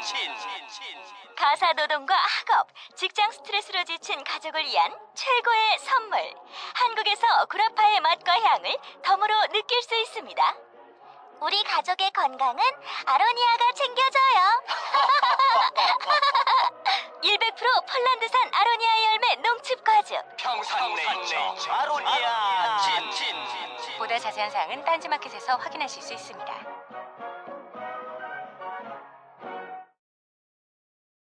이제 드디어 이제 2부로 들어옵니다. 저희 바로 그렇고 갈 길이 멀어요. 여러분들. 자, 이때 뭐 이제 거의 다 설명을 다 했던 것 같아요. 스타일의 시대들이요. 우리가 그렇게도 떠들어대는 스타일이 드디어 이제 자 바로크 로코코 시대에 이제 탄생을 합니다. 어떻게 되느냐? 여성 전문 헤어 드레서가 탄생을 해요. 우리 박준 미 장 가서 뭐 하고 뭐 이러듯이 그런 오빠가 드디어 나타난다. 머리 해주는 오빠가. 근데 원래 우리 사모님들 절대로 그 언니들 공유 안 하는 정보 중에 하나가 머리 잘하는 언니 아주 절친 아니면 절대로 공유 안 하죠. 그죠? 그건 그때나 지금이나 똑같아요. 그래서인지 몰라도 머리를 잘하는 이 어떤 오빠가 있어. 이 오빠한테만 머리 맡기고서 어, 궁정의 파티에 가면 그날 반응이 좋아. 남자들이 나를 대하는 태도가 틀려. 이 오빠 완전히 내 오빠로 만들어야죠. 그죠? 이를 내고 어떻게 되겠어요? 납치극도 벌이고 막 그랬어요. 장난이 아니죠. 실제로 그랬어요. 네. 그래서 이 꾸띠르 현상에 어떤 배우의 오뚜쿠파르 이 머리 하는 사람들 정말 그 많은 궁정의 여인들 사이에서 머리를 잘하는 이런 그 헤어 디자이너들이 풍귀였어요. 그러다 보니까 막 그그 사람을 몰래 나한테만 머리하게 하고 저 언니한테는 저 머리 스타일 못하게 하려고 납치해 놓고 막 그런 일들이 벌어졌단 말이에요. 드디어 그리고 드디어 이 뭘 1670년경에 시즌 개념이 도입된다 이랬죠. 이 뭐예요? 우리가 패션을 얘기할 때 SS, FW, 봄, 여름, 가을, 겨울 이렇게 나눠 가지고 계절을 나눠서 옷을 선보이죠. 그죠? 이렇게 계절성을 부각시키면 그만큼 더 많은 옷을 생산하고 거기에 합당한 스타일들을 더 많이 개발해서 많이 팔 수가 있겠죠. 다 그러기 위한 하나의 전략이었단 말이에요. 이 패션 퀸이 오늘날의 패셔니스타가 된 거죠. 서로 그 궁정 안에서도 서로 뽑고 패거리들이 나뉘는 거야. 얘는 누구파, 얘는 누구파. 그래서 서로 옷 가지고 서로 씹구들 날리죠. 얘기를 했던 애들이에요. 룩 벌써 얘기했고 뭐 이런 거 다 이런 거는 뭐 얘기 다 했으니까 이제 그냥 넘어가요. 하,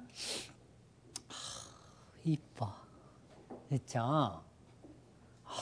저이 레이스 이런 레이스들을 볼 때마다 이 블링블링한 뱅글을 볼 때마다 저는 생각해요. 얼마나 남편은 힘들었을까.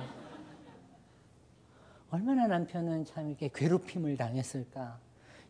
어, 그러나 그 당시에 모든 그 바르크 여성의 머스텝 아이템은 필수 품목은 다 갖고 있었어요. 요거 요거 요거 요거 부채 분명히 갖고 있어야 되고 여, 이게 이제 오늘날의 그 뱅글인데 여기에다가 주로 상하로 뭐랬냐면 자기 연인이나 남편의 모습을 조각해서 이렇게 넣었죠.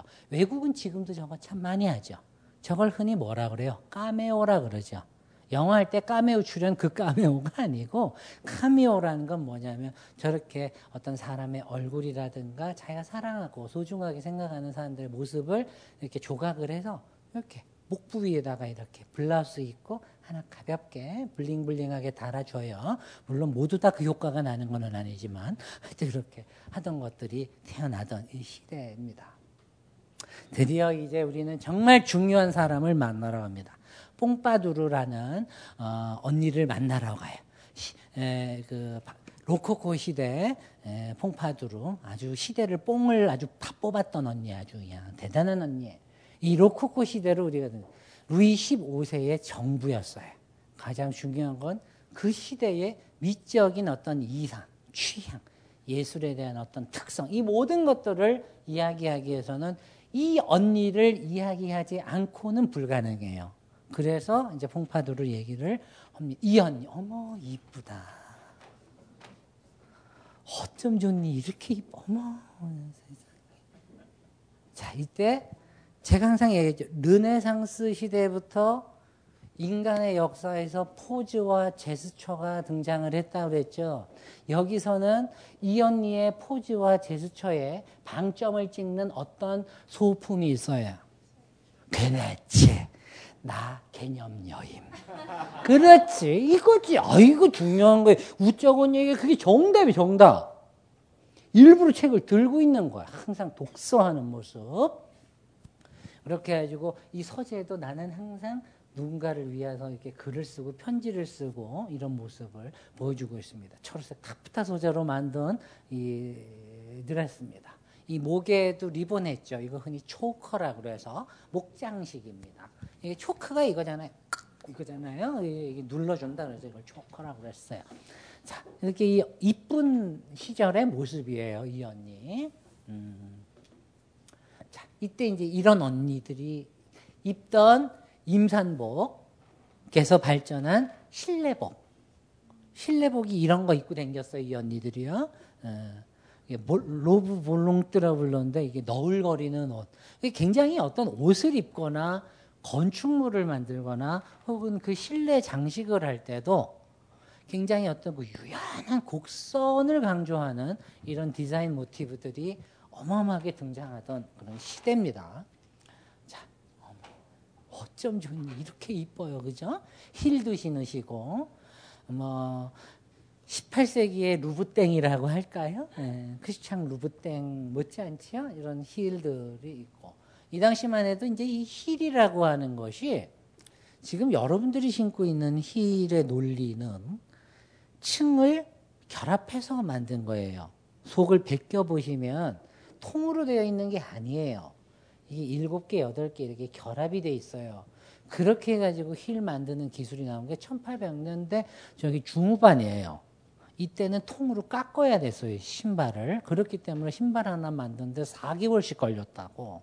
그러던 신발을 루이 14세가 몇 켤레 갖고 있어서 2700켤레. 뭐 이런 놈이, 완전히 이거는 신발 덕후예요, 얘는.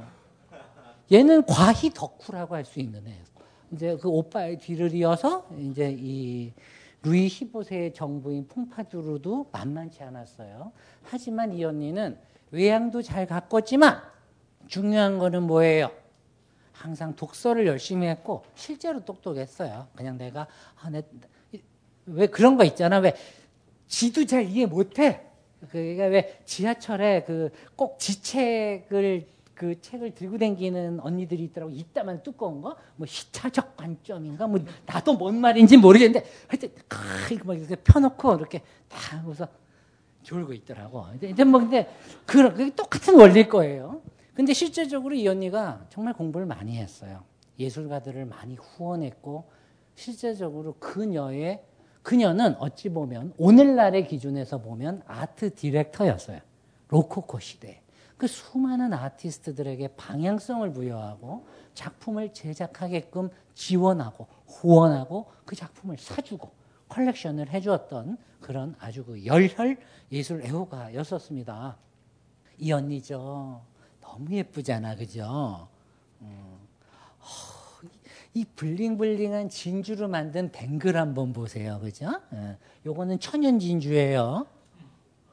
인간의 역사에서 인조 진주가 등장한 게 구형으로 깔끔한 거 나온 거는 1905년이에요. 그거 만든 놈 누구? 일본 놈이 만들어서 미끼모토라고. 예, 그래가지고 예, 저도 이제 해외 마케팅 하다 보니까 출장을 지금도 많이 다닙니다만은 원래 감각 없는 남편들이 출장 갔다가 집에 갈 때 만화님 선물로 딱히 떠오르지 않을 때 기내 안에서 뒤지다가 만나게 되는 14만 원 상당의 그 인조 진주 미끼모토 브로치 네, 한번 받을 때는 남편의 성인 줄 알아요. 두 번 받으면 이 새끼가 신경을 안 쓰는구나가 바로 뽀록 나는 그 바로 그 미끼모토야. 그렇지. 그게 등장한 게 이제 1905년이거든. 그러면은 그 이전에 나왔던 모든 진주는 저 예전에도 얘기했듯이 뭐예요? 이거 한 알이 서민의 집한채 값이라고 그랬어. 그죠? 이 어마어마한 비싼 지금 옷차림이에요. 이 벨기에 산 레이스에 이 리본은 흔히 앙가장뜨라고 그래서 앙가장뜨 여기가 워낙에 열심히 필기하기 때문에 그걸 하나씩 적어주세요. 자, 우리 이런 것도 중요해. 안 그래? 아이긴 난 또 이런 거 분명하게 얘기하지. 이게, 이게 이 리본입니다. 리본. 옷에 온통 리본 투성이죠. 왜겠어요? 이때 바로크 시대가 되면 드디어 리본 생산을 수공업에서 기계로 하게 됩니다. 그렇게 되면서 많은 사람들이 대량으로 저 레이스와 리본을 자신의 옷의 장식적 요소로 받아들이게 되는데 더 놀라운 건 뭐다? 요 리본은 뭐다? 떼었다 붙였다 떼었다 붙였다 착대식 되겠습니다. 그렇지. 그렇게 해가지고 이제 장식을 한 거예요. 이 언니의 메이크업에 대해서는 조금 이따가 얘기해요. 이 언니는 로코코의 모든 아름다움의 이상을 현실화시킨 언니이기 때문에 하나하나 꼼꼼하게 읽습니다, 우리가. 자, 이제 넘어갑니다, 다시. 그렇지. 이제 요거는 좀 나이 들어서야. 그래도 역시 서류 읽고 있죠, 그죠? 요 서류가 아니야. 이게 뭔지 아세요? 로코코 시대는 무슨 철학의 시대? 계몽주의 철학의 시대. 계몽주의 철학의 시대 사람들은 드디어 인간을 계몽하고 개념들을 명확하게 이해시키기 위한 지식의 집대성에 들어가게 되죠. 그렇게 해서 만들어진 산물들이 백과사전이라나? 그래서 저 백과사전 초안에 들어갈 글들을 이제 주니까 이제 읽어보고 있는 이것까지 내가 감수하고 있어 뭐 이러면서 이제 여기 보여주고 있는 아주 가증스러운 장면이에요. 자 이제 하여튼 뭐 중요한 거는 요 요런 것들 이게 보이죠? 요런 옷, 요, 요 뒤에 이런 뭐 가구 형식들이며 이 뒤에 있는 이제 이 뒤에 공사하고 있는 그림들 조감도도 이렇게 밑에 위에다가 걸어놓고 뭐 이러고 있는 장면들입니다. 자 여기서 가장 중요한 거, 자 보세요. 이 당시에 나왔던 이런 책들이에요. 디드로의 백과사 연서, 볼테르의 책도 나오고 뭐 이런 몽테스케 법의 정신, 뭐 온통 그 정말 이 당시에 정말 많은 사람들이 튀어나와요. 바로 그렇고 그것뿐만이 아니죠. 아마 저기 다음 달인가? 아마 요번 달 늦게 아마 강신주 선생님 책 나오는 걸로 알고 있는데 스피노자 에티카 나온다면서요. 그걸로 뭐 읽는 책 나오던데 그때 다 활동하던 사람들이죠. 얼마나 이때 사실은 철학적인 그 배경들 바탕들이 뒤에 이렇게 딱 버티고 있었는데요. 이 양반 특히 이 디드로 아까 전에 제가 그 가운 설명할 때 철학자 제가 기억 안 난다 그랬죠. 바로 저 디드로예요. 저 디드로가 어떤 일이 있었느냐.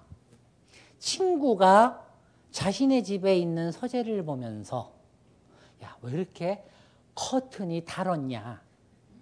내가 새 걸로 갈아줄게.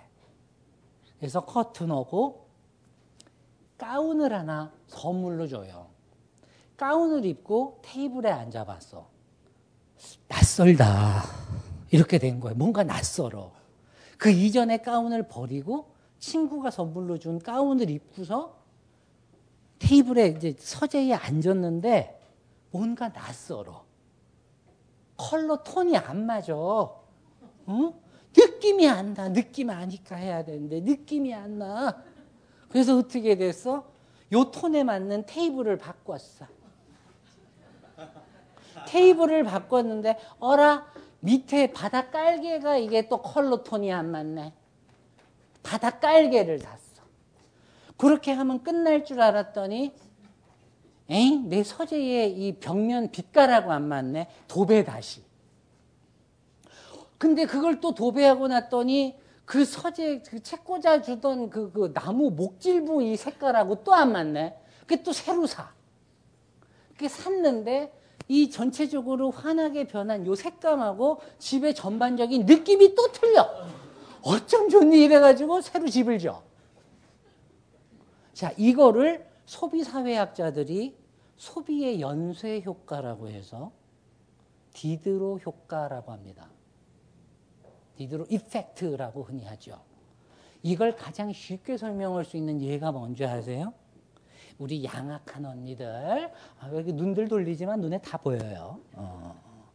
눈 하시고 트임 하시고 어, 자 우리가 처음에는 처, 어, 이제 그 신사동 6번 출구를 가죠. 이제 팩토리를 가서 오빠 저는 코만 하면 될 것 같아요. 필러만 가볍게 넣어주세요. 그래서 필러를 했어. 필러만 하면 나는 짠 먹은 얼굴이 될 줄 알았어. 필러를 넣었는데 어, 입술의 형태랑 이게 안 맞아. 요거 조금만 넣으시면 될 것 같아. 어머 그래갖고 요걸 조금 토톰하게 했어. 토톰하게 했더니 얼굴 윤곽선하고 뭐가 이게 또 안 맞아. 과감하게 깎자. 양악을 해. 양악을 하고 갔더니 어 이렇게 팔자주름이 더 깊게 느껴지냐? 그래가지고 그거를 또 넣어가지고 뺐어. 뺐는데 여기랑 여기랑 또 안 맞네. 그러다 보니까 눈을 다시 하고 여기 조금 또 이렇게 집어 넣어줘야죠. 이마 이렇게 해주고 트임 넣어주고 이러다 보니까 처음에 요거 하나로 시작했는데 다 덧면 뜯어고치게 되죠. 실제로 성형이 그래요. 하나만 하면 될 것 같지만 그걸 안 하면 계속 불만이 남게 된다고. 그게 바로 가장 전형적인 저 디드로 효과예요. 절대로 역방향으로 흐르잖아. 무조건 앞방향으로 가게만 되어 있어요. 더 하면 하지 소비를 더 줄이고 역으로 내가 안 할 수가 없는 그 심리가 우리들에게 있었다는 거예요. 그래서 저 디드로가 저 당시에 저 가운 하나 바꾼 것 때문에 어, 내 영혼을 팔고 내 재산의 가산을 탕진하다니 오통제라 뭐 이런 유의 글들을 당시에 실제로 씁니다. 그래서 그 글을 가지고 저 소비의 어떤 중요성에 대해서 설파도 하게 되죠. 제가 괜히 한 얘기가 아닙니다. 쇼핑이라는 하나의 개념이 탄생하는 시기라고 했습니다. 쇼핑이 탄생한다는 건 핫한 걸 사람들이 사기 시작했다라는 뜻이고 핫한 게 있다라는 건 캐캐 묵은 것들이 있고 드디어 뭔가 여기 새로 뜬 것이다라는 개념이 사람 앞에서 사람들에게 생겨나기 시작했다라는 뜻이지요. 예전에는 오래된 물품을 가지고 다닐수록 좋았어요. 그걸 우리는 내자로 고색 창현이라고 그래요. 파티나라죠. 요즘 쉬운 말로 빈티지 아, 빈티지 풍 좋아하잖아. 인위적인 그 빈티지, 초록색 그 녹청색 때 묻은 거. 네, 그렇죠. 그걸 원래 파티나라고 그래요.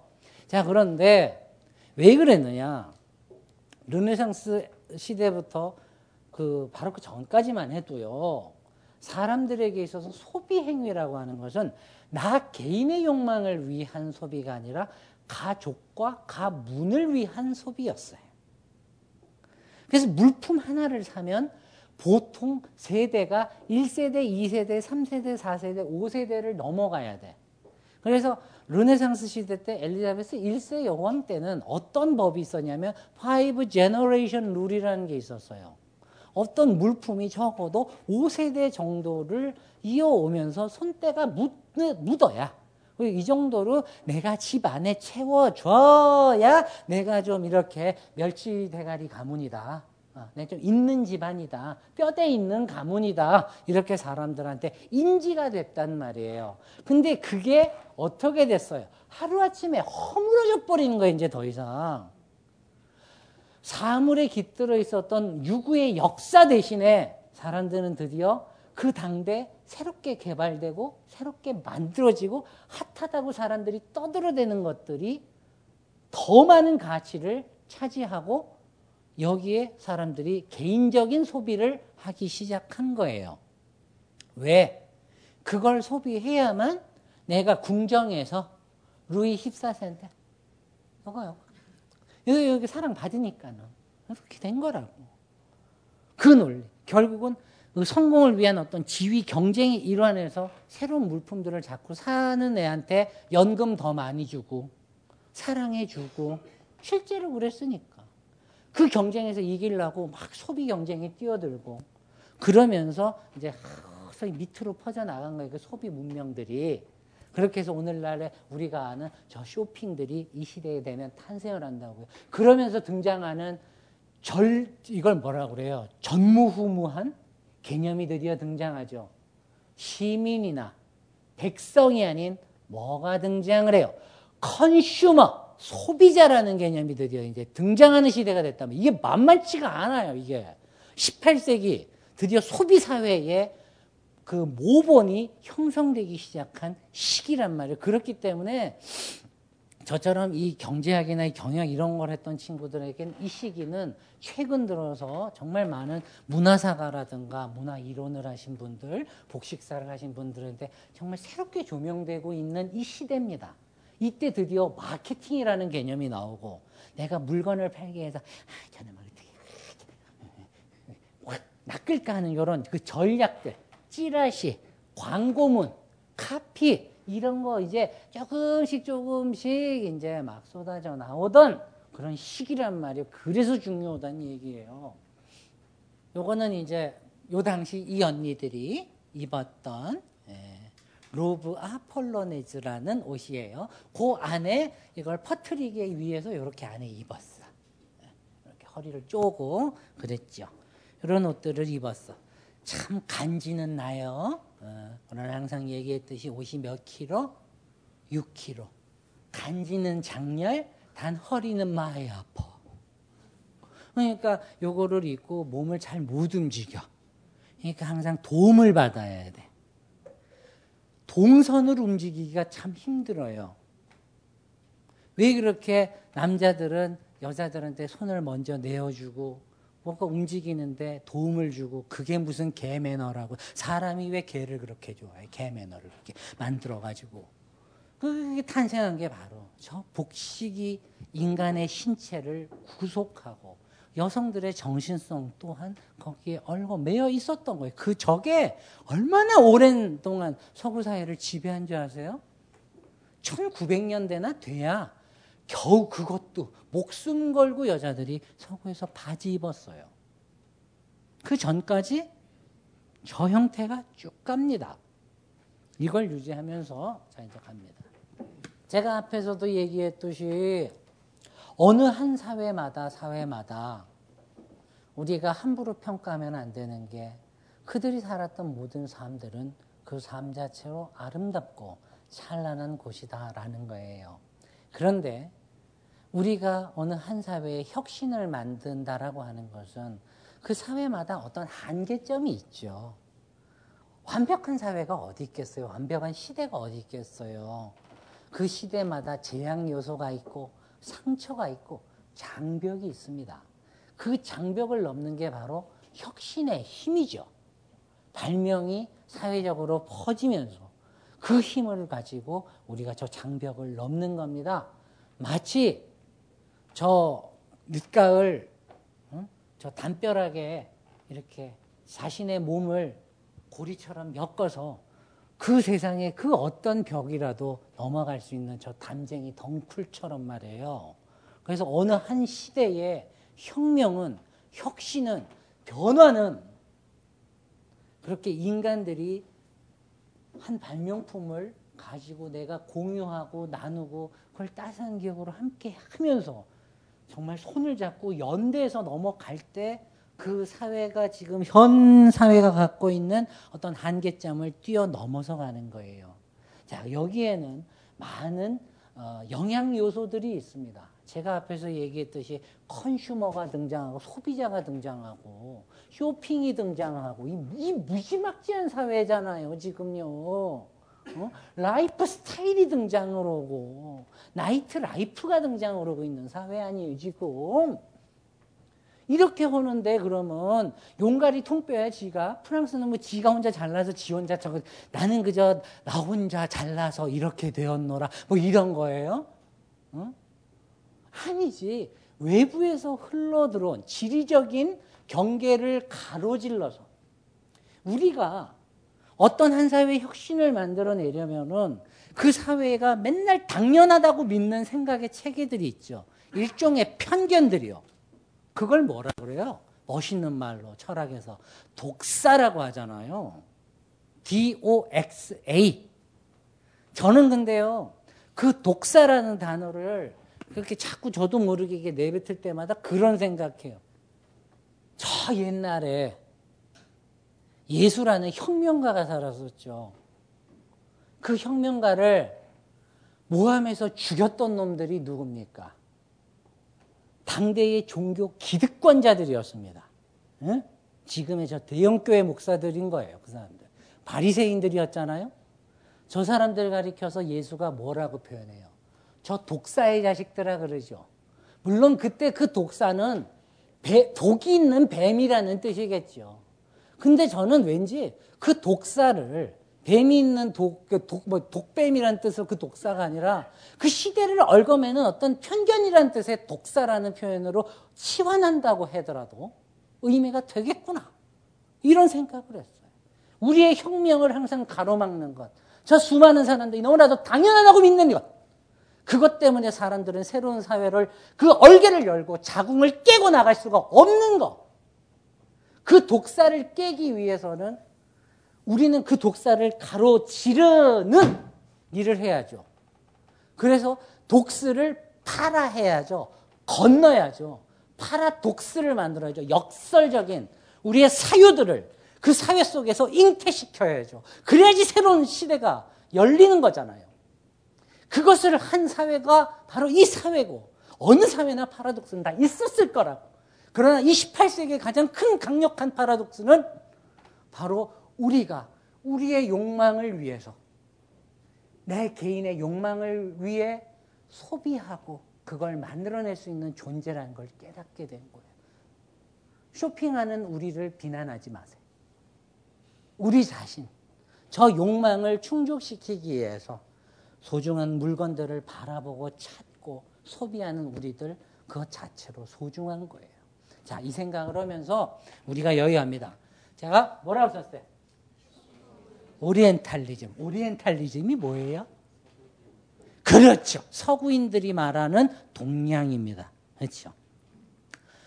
이건 쉽게 얘기해서 그냥 어, 뭐 그런 그 에드워드 사이드류의 오리엔탈리즘 얘기도 넘어서서 그냥 동양의 영향들 이렇게 생각하시면 될 거예요. 로코코 시대에 쏟아졌던 동양의 영향들 이렇게 생각하고 한번 넘어갑니다. 여기서 제일 첫 번째 신화즈리 불어입니다. 영어로 치면 뭐예요? 차이나 트렌드. 중국풍이 대세다 이겁니다. 드디어 중국 애들의 물품들이 유럽으로 마구마구 쏟아지면서 유럽을 새로운 방식으로 그 미감을 만들어내게 되는 거예요. 자, 이제 우리 다시 이 언니로 돌아가요. 뽕빠두루 언니로. 이제 뽕이 다 빠졌어, 이제 이 언니가. 좀 나이 들었죠? 왕한테 채여가지고 이제 혼자서 쓸쓸하게 자수 드시고, 어머, 그 블링블링하던 모습은 또 어디 갔고. 참, 인생 무상입니다만. 어쨌든지. 이 언니 이러고 있어요. 그럼에도 썩어도 준치라고 그래도 왕, 왕의 가장 총애받는 언니였는데 남들보다 다른 거 있어야 되잖아. 그 대표적인 게 여기 어디엔가 있어요. 남들이 소비할 수 없는 거, 쇼핑할 수 없는 걸 이 언니는 사서 갖고 있어. 그림에 있어. 이 옷은 로바 폴로네즈라는 옷이고, 그런 용어 중요하지 않다고 그랬어요, 내가. 자, 이 옷에 그려진 패턴을 보라. 모란 꽃이 왜 있어? 서구에 모란이 왜 있어? 뭐, 뭐, 모란이 피기까지는 내 오빠는 뭐 이런 거 하고 있어? 그거 아니잖아요. 그죠? 이게 무슨 뜻이야? 실크로드를 건너온 중국산 실크라는 뜻이에요. 세계 사람들이 찬탄하던 세계 최고의 실크, 중국 실크가 넘어온 거예요. 당시로서는 레어템이야. 아무나 구할 수가 없어요. 왕의 전부잖아요. 직급으로 누른 거지. 득템했어, 지금. 옷 만든 거라고, 지금. 동양의 소재를 가지고 서양의 방식으로 옷을 만들었다 그래서 흔히 복식사가들은 이 그림 한 장을 이 동양과 서양의 본격적인 문화적인 하이브리 아 이런 용어 너무 싫던데 하이브리드가 이루어진 그냥 그냥 혼종이라는 표현을 써도 될 것 같은데 이렇게 교집합이 만들어지던 그 시대의 이 그림이에요. 이 중국한테 아주 미쳤어요 사람들이 옷만 좋아했겠어? 도자기 중국 도자기들이 막 들어옵니다. 그런데 어라 중국 도자기인데 만든 놈 이름이 조셉 빌렘이야. 이 뭘까? 이걸 알아야죠. 그러면 이런 유의 중국식 도자기들을 프랑스 사람이 만들었다는 뜻이잖아요. 영국 사람이 만들었다는 얘기고. 뭘까요? 중국 도자기가 너무나도 인기가 있다 보니까 여기에 국부가 많이 유출이 되어 안 돼요. 기껏 힘들게 번든 떼놈한테 주는 거. 짱나 안 짱나 짜증나지. 그렇지. 요거를 가로막으려면 저 경계를 질러온 이 물품에 대해서 이 어떤 한 사회가 이 내부에 있는 한 사회가 어떻게 변화하면 저거를 가로막을 수 있을까요? 저걸 수요로 연결은 시키되 저 수요를 공급할 수 있는 주체가 수출이 아닌 내구, 내수, 생산이 되면 새로운 신규 수요들도 만들어질 거고 산업도 탄탄해지겠죠. 그렇게 해서 등장하는 게 영국이랑 프랑스랑 덴마크 온통 세계 유럽이 중국의 도자기를 극복하기 위해서 전략적으로 자기네 나라에 저 도자기를 만드는 공방을 세웁니다. 지금 저 명품관에 가면은 현대백화점 명품관에 가면은 프랑스 도자기 회사 중에 세브르라는 도자기가 있어요. 접시 하나 큰 거, 조그만 거 세 개 이렇게 살짝 올려놓고 어머 고객님 너무 가격 잘 나왔다고 279만 원이십니다. 있다고 소리해야 되는 어, 그 물품이 있어요. 고세브르 요때 등장해요. 그 외부에서 오는 그 중국의 기술들을 극복하기 위해서 만든 회사들이에요. 또 다른 회사 뭐 있어요? 로얄 코펜하겐 그렇지. 코펜하겐 저도 최근에 갔습니다. 갔다 왔지만 코펜하겐이 그 수로로 중국의 물품들이 들어와 가지고 유럽에 뿌리던 곳이에요. 그 항구란 말이에요. 그 딱 보니까 돈이 되겠거든. 수출 수입하는 것도 좋지만 요거 우리가 내수로 만들어 가지고 생산하면 되겠다 느낀 거죠. 그 외부에서 이런 그 자극을 준 거예요. 그렇게 해서 이 중국풍들이 휩쓸게 되는 겁니다. 휩쓸게 진짜. 이런 것들이 보세요. 더비라고 돼 있죠. 이건 영국에서 그림 그릴 시간 충분해요. 어, 이게 왜 안 그려? 이게 좋지 않아. 아이, 너무 좋아. 이거 그려야 될까? 멋있어. 이게 이렇게 해갖고요. 어. 이것뿐만이 아니지. 일본에서 금도금, 일본식 레커칠 이런 거 다 들어와요. 우리 어머니 세대 여기 또 우리 저또 우리 어머니 뻘들 좀 있으시네요. 요즘 젊은 친구들이야 뭐 혼수로 캘리백을 받는다지만 또 저희 어머니 세대 때 이게 또 장롱 이거 올때 몇 자짜리 이거 이거 있어야 또 이거 또 사랑받잖아 그죠? 이 이런 거예요. 이 보세요 이 꽝저우에서 수입된 거 이런 거 레어템들 이거 완전 이 당시에 잘 나가던 언니 오빠들이 쓰던 물품이에요 이거. 이런 것들이 들어와서 어떤 중국의 모티브, 색감, 그리고 그걸 재현해내는 기술들. 저 래커 기술, 니스 기술을 어디다가 쓴 줄 아세요? 저 빳빳한 이 목에 하는 이 목 칼라랑 그 목에 보셨죠? 그 하얀 거 이렇게 장식하고 그런 거요. 그런 거에 써가지고 빳빳하게 유지하고 빛감 내고 막 그랬어요. 이렇게 어떤 특정 기술들이 다른 영역으로 하나하나 흘러들어가서 확장되기 시작한 거는 이게 바로 혁신이라고 혁신. 하나의 기술이 그 맥락을 떠나서 다른 물품들에게도 영향을 주게 되는 어? 이런 것들이 드디어 이제 등장을 한단 말이에요. 이거 만들잖아요. 화병도 들어와.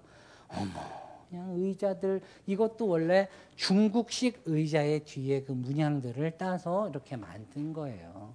제가 이런 사물들을 보여드리고 싶어. 부채도 봐. 이 그림이 이, 게 무슨 서유럽 그림이에요 이게 지금 응? 중국식 그림들이잖아요. 이런 걸 해가지고 부채를 들고 다녀야 어떤 언니 있걸 그렇지. 근데 이게 비싸다 보니까 까딱 잘못하면 빚거리 돼. 이게 이게 조금 문제인데 하여튼 그렇게 됐단 말이에요. 이 언니도 이게 나온 거죠. 보세요. 서양 놈들이 언제 양머리를 하고 머리를 이렇게 따서 변발을 왜 하냐고. 그거 다 중국식의 중국식 로코코 에 들어와가지고 이렇게 영향 준 거래 머리 묶고 이런 것들 이 그림에 다 드러나 있잖아요. 이런 영향들이란 말이에요. 그것뿐만이 아니야. 지금 일본, 중국 영향 미쳤죠. 그 두 나라만 있는 줄 아세요? 터키도 이때 들어와.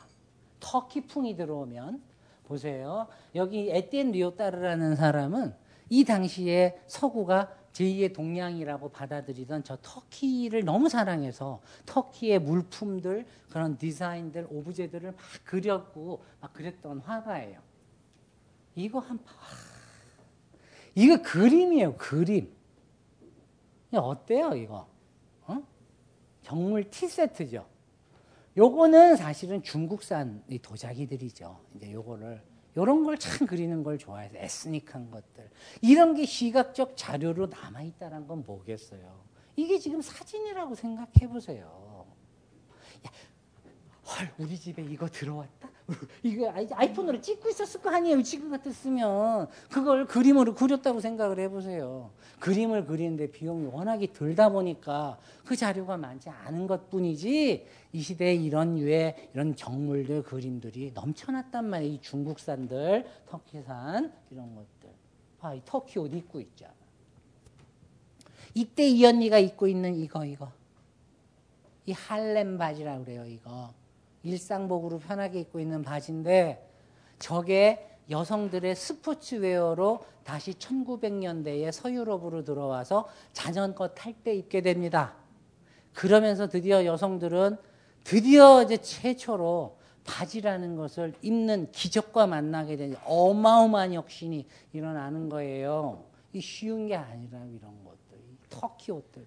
굉장히 그 어, 어떤 사회든지 항상 그 사회의 어떤 관성들 너무 친숙하고 편해서 원래 그렇잖아요. 친숙해지고 편해지면 생각 안 하게 되잖아. 안 그래요? 전, 전혀 동의가 안 돼? 아니 왜 쉽게 얘기하면 그런 거잖아요. 인간이 어떤 경우에 생각하게 돼요. 내가 친숙하게 했던 것들이 어느 순간에 안 될 때 생각이 촉발되죠. 그거 썼던 사람이 누구였어요? 존재와 시간이라는 책을 썼던 하이데거라는 철학자였잖아요. 그 아저씨가 그 설명한 게 뭐예요? 문고리 우리 자꾸 할 때 고민해요? 열고 나가면 되지. 어, 근데 왜 안 열려? 이제 이때 또 고민하는 거지. 어, 잠깐만, 이쪽으로 돌려야 되는 건가? 밀어야 되는 건가? 이렇게 고민하잖아요. 이 사람이 그때 결론 내린 게 그거였잖아요. 인간의 생각이 상발하는 그 순간은 낯설은 상황과 조우하게 될 때다. 친숙한 것이 우리를 편하게 하지만 친숙해질수록 말 그대로 얼굴만 봐도 마음이 통한다는 그 부부관계에 왜 그렇게 섹스리스가 많은 건 아마도 그 친숙함들이 우리를 우리로 하여금 타인에 대하여 바로 지금 옆에 있는 저 타자에 대하여 생각하는 힘을 빼앗아갔던 것은 아닐까. 그렇다라고 하면 우리 안에서 끊임없이 어떤 변화가 생기고 생각할 수 있는 저 창발적 요인이 생기는 데는 바로 이국에서 건너온 어떤 낯선 것들을 보고 그것을 처음에는 모방하다가 극복하고 싶은 마음도 생기고 저걸 따라잡고 싶기도 하고 그러면서 그 사회에는 또 새롭게 수입됐던 것들이 우리를 변화시키는 것들은 아니겠는가. 바로 이제 이런 논리들이 어째 보면 혁신의 논리로 볼 수 있는 저 로코코 시대의 어떤 한 단면들이에요. 어디 그것뿐만이겠어요? 옷이 바뀌면 화장도 바뀌고 뭐도 바뀌어요. 우리 안에 있는 실내 인테리어도 바뀌어요. 보세요. 어머, 이 오빠 참 좋겠다. 언니가 몇 명이야? 아이고, 그냥 참, 이렇게 책 읽고, 몰리에르 희곡 읽어주고 있어요, 지금. 네. 읽어주고 있는 장면인데, 여기서 이 당시에 로코코에 나왔던 이 의자들이야. 네, 이런 디자인들 그냥 보여주고. 그리고 요 시대, 로코코 시대가 되면 있는 집에서 반드시 갖춰야 되는 인테리어 품목이 있어. 요거, 요거, 요거, 요거. 댕, 댕, 댕. 이거? 이 괴종 시계가 이제 이게 나와요. 이런 의자들. 이런 것들이 이제 막 나오고 의자 간지 작살이죠. 지금도 이런 디자인 나와요. 싸지 않습니다. 하나에 180만 원씩 하고 막 그래요. 의자들이 얼마 비싼데요. 이런 거. 자, 그리고 이제 조금 지루한 얘기한 것 같아서 표정들이 지루해 배. 네. 재미가 그렇게 없어요? 그래서 우리 본격적으로 이제 우리 또 몸 한번 풀어야 돼요. 그죠? 네. 자, 이제 우리가 메이크업으로 들어갑니다. 몸 단장. 우리 이런 거 말초적인 얘기 이런 거 좋아하잖아, 그죠? 예. 이 로코코 시대는 드디어 옷의 성별화가 확실하게 굳어진 사회가 됩니다. 옷이라는 것이 여성용과 남성용으로 확실하게 이걸 인문학 병신체를 쓰는 애들이 젠더화니 뭐니 그딴 표현 쓰는데 나는 됐고 그냥 여성복 남성복 확실하게 그냥 딱 굳어 그 아주 그냥 뽀갤 수 없는 어떤 구분이 확 만들어지던 그 사회예요. 이런 사회에서 여성들이 어떻게 자신만의 페미니티를 여성성들을 화장을 통해 몸단장을 통해서 만들어가게 했는가 이런 것도 한번 살펴봅니다. 아마 이한 이한이 아까 전에 풍파 들어왔니 그렇죠? 요 블링블링한 거 요거 요, 요 뱅글뱅글 예, 뱅글뱅글 돌리다가 혼나요. 요 안에다가 요 있는 거 루이 15세 오빠 요 뭐 보습 요거 깔았어. 요거 요거 지금 아, 리본으로 깔끔하게 묶어줬죠. 이 언니 지금 뭐 하고 있어요? 색조 화장 하고 있어요. 이렇게 오늘 왜 이렇게 다들 natural 메이크업만 오신 언니들이 많아 이렇게 예. 색조 화장이 유행하던 이 시대 지금 요거는 뭐예요? 콤팩트가 되겠죠 그죠? 중요한 거지 자 여기서 몽테스키외가 그 법의 정신 썼던 그 철학자 아저씨가 뭐라고 쓴 줄 알아요? 자 읽습니다 그냥 아름다운 여인의 역할은 우리가 생각하는 것 이상으로 진지하다 아침마다 하인들에게 둘러싸여서 몸단장을 할 때 벌어지는 일보다 중요한 것은 없다. 장군들이 자신의 병사와 진지를 옮기듯 그녀는 자신의 애교점을 이동시킨다. 이는 실패할 수는 있지만 이를 통해 그녀는 성공을 꿈꾸거나 희망을 품는다. 이랬습니다. 여기서 저 애교점에 대한 얘기는 조금 이따 하겠습니다. 애교점이란 건 말 그대로 뷰티 패치라 그래서 얼굴에 피부가 좀 얽어가지고 이런 부분들을 가리기 위해서 벨벳 천을 별, 별, 별꼴로 어, 별꼴이 반쪽이죠. 예, 반쪽으로 만들기도 하고 별 모양으로도 하고 초생달 모양으로도 잘라서 오는데 붙이고 댕겼어 원래가. 얼굴에 생채기란 거를 가리려고 그렇게 붙이고 댕겼는데 패션의 가장 큰 영향, 힘은 무엇이냐? 처음에는 그런 펑셔널한 기능적 측면으로 해서 사실은 묻히고 댕겼는데 옷이라는 건 이상하게도 이 기능에 문화적 의미가 붙게 되는 이상한 특성이 생긴다는 거예요. 처음에는 그냥 여기에 생채기가 붙여서 있어서 그냥 붙였는데 이게 시간이 가면서 이 뷰티 패치를 어느 부위에 붙이는가에 따라서 일종의 무언의 언어가 되기 시작했다라는 거. 그래서 여기서 나온 저 이 애교점은 바로 그, 그 애교점을 의미하는 거예요. 이 언니 봐. 이, 이 블링블링한 콤팩트를 보라. 어떻게 생긴 건지 보여드릴게요. 이렇게 생겼어. 이 언니들이 당시에 몸단장 할 때 쓰는 키트예요. 어, 그렇지. 대한민국에서 요즘 제일 잘 나가는 색조 화장품 하면 또 뭔가요? 그 맥으로 시작하는 누구지? 그, 그 오빠들.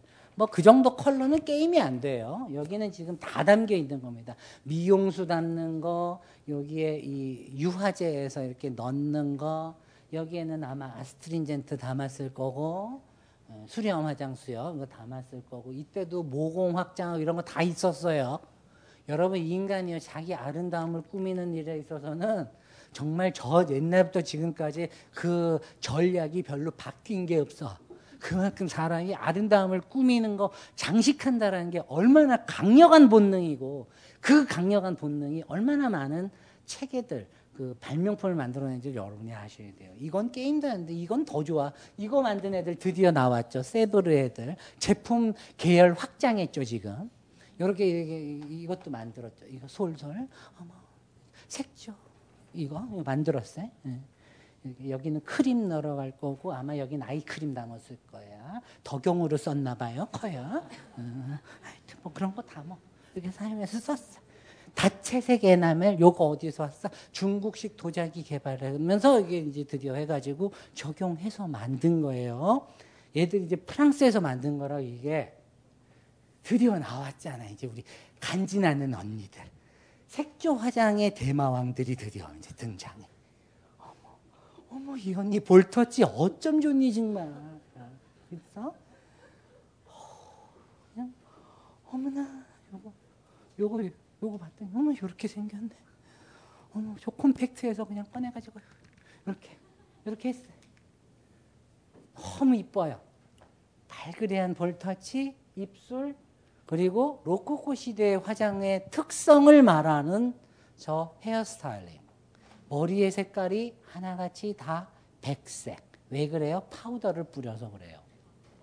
자, 그러면 자, 이제 우리는 하나를 여기서도 하래. 메이크업이 처음에는 기능적으로 시작한다고 그랬죠. 자, 여러분 화장의 논리는 그 과거나 지금이나 그리 변하지 않아요.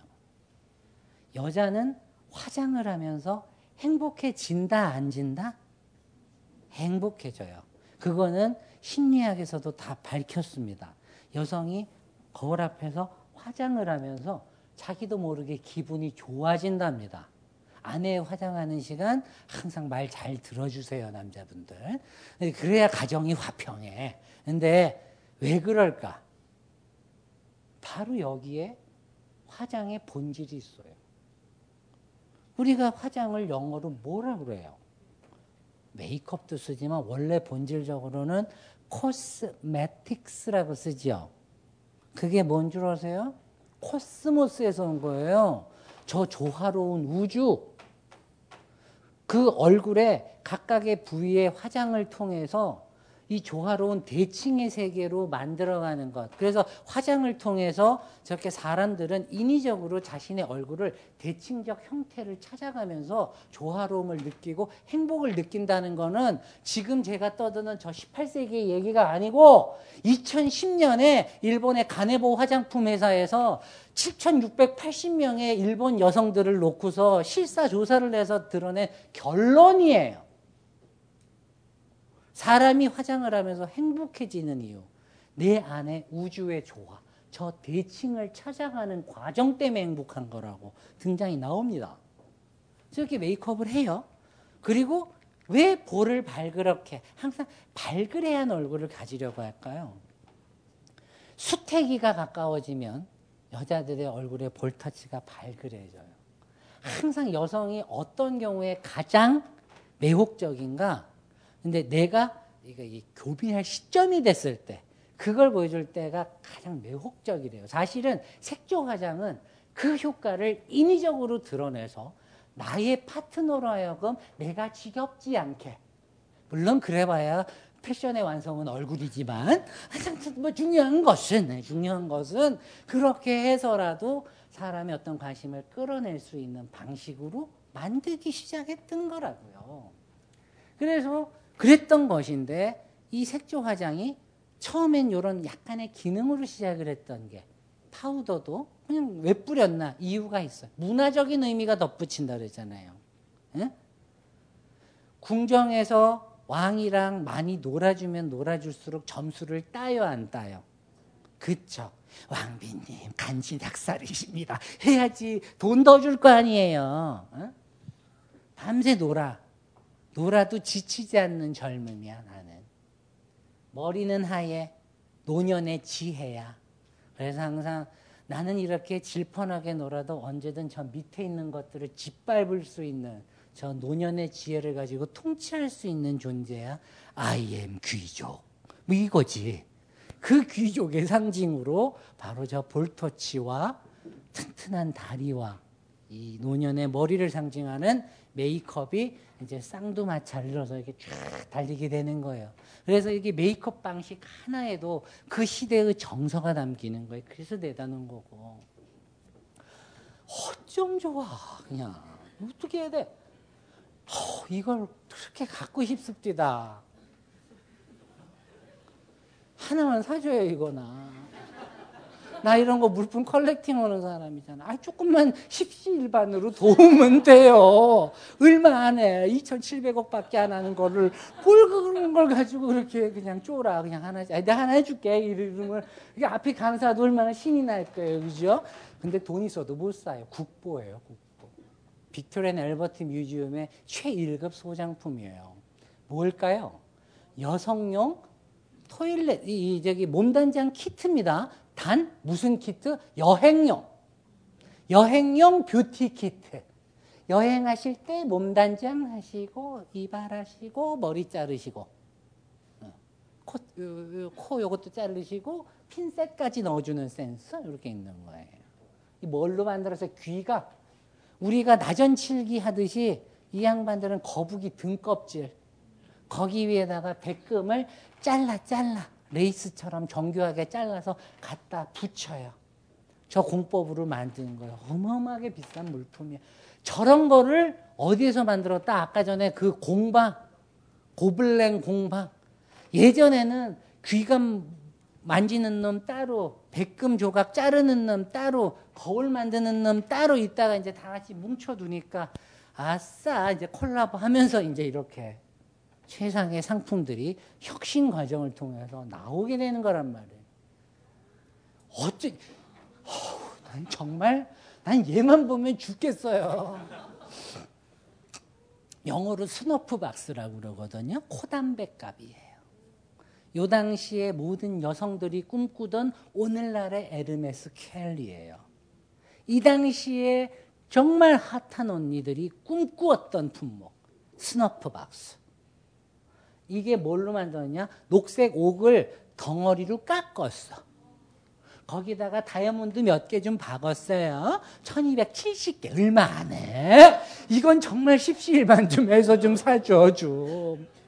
광고 좀 많이 해주세요. 이, 이, 이 강의. 그래 좀 한번 사게. 이거 한 5천억 정도 하는데, 음, 프로이센의 그 왕비가 쓰시던 거예요. 못 사요, 이것도. 럭셔리, 눈으로만 즐기세요. 이러던 시절이에요. 자, 이제 이거 하고 나면 우리가 이제 마무리 될 것 같은데, 오늘 강의 좀 길어지지만 뭐 재밌게 마무리 합시다. 자, 제가 분명히 얘기했듯이 소비 혁명은 우리의 삶의 시간대를, 일상적 시간대를 확장한다, 안 한다? 이연시키죠, 그죠? 그러면 낮에만 놀고 집에 가서 하던 애들이 드디어 이제 밤까지 놀아. night life가 탄생했어. 나의 밤은 당신의 낮보다 아름답다. 이게 이제 태어나는 거지, 이제. 어떻게 됐어? 아싸. 이제 이 언니들 가면 쓰고 어디 가게요? 막장 드라마 보러 가요, 이제. 정말로. 귀족이잖아요. 얼굴 함부로 들이밀면 안 되는 자리에 가는 거라. 왜? 익명이 되잖아. 저 가면 쓰고 어디에 가좀 야시시한 연극 이런 거 보러 가는 거야, 이제 이 언니가 이제. 이 옷들을 보라. 저녁에는 항상 하얀색과 베이지색의 장갑을 끼고 그 안에 향수를 뿌려서 손을 벗을 때 향수가 손에, 손에서 이렇게 향이 싹 나게끔 해야 그 센스 있는 우리 이제 엣지 있는 언니들이 된단 말이에요. 이걸 하고 이제 막장 드라마를 보러 갈 거예요. 이때 더 중요한 거 애교점을 찍고 가야지. 우리가 클럽에 뭐 그냥 오로지 나는 내 체력을 키우기 위해서 춤추러 가나? 클럽에? 뭐 이런 건전한 오빠들이 다 있어? 아니잖아요. 우리가 클럽 왜 가? 춤추다가 부비부비 하다가 이쁜 언니 나오고 멋진 오빠 나오면 전번 따야 되잖아. 그렇잖아요. 이제 그걸 하기 위한 예비 작업을 이제 이걸로 하는 거예요. 뷰티 킷으로. 애교점을 여러 개 찍었죠, 이거 지금. 요걸 어디다가 찍느냐에 따라서 의미가 달라진다 그랬죠, 제가. 응? 자, 가장 대표적인 거 여기다가 붙여. 눈가에다가 붙여. 요거 붙인 언니한테는 말 걸면 웬만큼은 통해. 전번 줘. 나 오늘 뜨거워. 이런 뜻이야. 요거는 말 걸어도 괜찮아. 여기다가 붙인 언니. 이건 100%야, 이거는. 집에 들어가기 싫다는 뜻이야, 이거 오늘. 난리가 났어, 이제. 어떻게 올 거야, 이제. 근데, 여기다가 붙인 언니. 요 언니는 조금 머리를 굴려야 돼. 여기다가 애교점을 붙인 언니는 전번을 못 따는 게 아니고 전번을 따는 전략을 바꿔야 돼. 그죠? 어머 아름다우세요. 이걸로 안 통해. 혹시 최근에 어떤 책을 읽어보셨어요? 이런 식으로 나가야 돼. 뭐겠어? 약간 지적인 거 좋아하는 언니. 나, 나 개념여임 요 요런 언니들 적어도 나한테 올 때는 그 지체 개그 시차적 관점 요런 거 하나씩 들고 와서 괜히 책 보는 척 하는 요런 컨셉이 필요해 요런 걸 살짝 던져주는 메시지 그럼 여기다가 붙인 언니 이 언니는 말 걸면 안 돼요 그냥 피해 가야 돼 왜? 이 언니는 지금 매우 화가 나 있어 왜? 물이 안 좋아 그러나 항상 중요한 것은 세상의 모든 애교점들은 시시각각 상황에 따라서 context에 따라서 바뀐다. 여기에 찍고 있다가 15도 각도의 현빈이 나타나. 그럼 바로 때 여기서 붙여. 그리고 앞에서 알짱거리는 거지 이제. 그러면 이제 이 오빠의 작업이 이제 들어오게 되는 거예요 이제. 이렇게 해가지고 애교점을 완성을 한 그림이에요. 근데 사람들이 영악한 여자들 원래 애교점을 어디다 찍는지 남자들이 어떻게 알았어요? 엄마한테 배워요. 누나한테 배우고 후견인한테 배워요. 이모한테 배우고요. 왜? 그게 저 당시에 오늘날 카톡이거든요. 비밀이 이거야. 이거 해가지고 이렇게 만나실래요? 즉석 만남 이런 건 아니에요. 그런 건 아니고. 이걸 하다 보니까 똑똑한 여자일수록 한 번에 패를 까면 안 되잖아. 왜들 되게 다들 아니 식 무심한데 시크한 표정으로 자꾸 이렇게 쳐다보고 그래요? 그건 아니잖아. 똑똑한 언니일수록 절대로 한 번의 마음을 안 열지. 남자의 마음을 들었다 놨다 들었다 놨다 해야 되잖아. 그러려면 어떻게 되겠어요? 점을 여러 군데 찍어가지고 남자애가 얘는 지금 요거를 지금 요게 타이밍이 요게 치고 들어가야 되는 요게 타이밍이냐 요게 고민하게 만들어야 된다는 거죠. 지금 이거 오고 있는 시점이에요. 이런 그림이에요.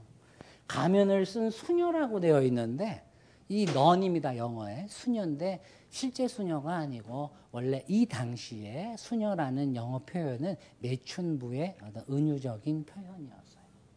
수녀님이 이렇게 옷 입고 다니면 저 바로 개종하죠. 얼마나 좋. 아, 그 김태희 언니가 댕긴 데는 거기 그 교구 있더만. 나 참 거기 가고 싶더라고요. 어, 요 가슴 골에다가 루비 박은 거 봐요. 이게 지금 어디 성스러운 은혜가 이게 느껴져. 그냥 어머나 이게 전번 따야 되는 번호잖아요. 지금. 십자가로 가장한 그러나 이 십자가의 선도 결국은 여기 딱 모아들어게 이 시선의 정치학을 완성하는 완벽한 코디 깔맞춤 하신 이 언니 앞에 우리가 또 보면서 넘어갑니다. 자 어느 사회든지 무도회 가기 전 그렇죠. 지금 이제 이 언니 작업하고 있죠. 옆에 코디 달라붙었어요 지금. 어. 얘들아 내 얼굴이 밋밋해 죽어봐야 너희가 정신 차리지 뭐 이렇게 이제 얘기를 하고 있어 이제 그러면 이제 얘가 이제 가면 딱 뜨고 잠시만요 우리 언니 가면 하나 쓰고 가실게요 이제 이러고 이제 들어간다고 이렇게 가면을 썼어요 크, 요 가면으로 하면은 작업이 들어올 거다 어쩔 거다 막 얘기하면서 이제 무도에 가기 전이죠 크, 요거 봐 속살 위에다가 요, 요 핑크빛에 요게 약간 여, 연어살빛이에요. 요런 거 안에 살짝 비치게 입어주면은 그날 바로 작업 완성되지. 남자들이 훅 가요. 이게 작업을 한 거야. 이렇게 해가지고 이제 이 언니가 이제 무도회를 갔어. 작업을 했을 거야. 언니 어땠어? 이게 물어보고 있어요. 무도회 집에 왔어. 이제 벗으면. 표정이 보니까 애들이 나한테 다 훅 갔던데 뭐 거의 이런 얘기를 하는 것 같아요 지금. 어, 이게 그림이 연작 그림이에요. 재밌지 않아요? 어, 니트로이라는 이 로코코 시대의 풍속 화가가 왜 전과 후를 그렸을까요?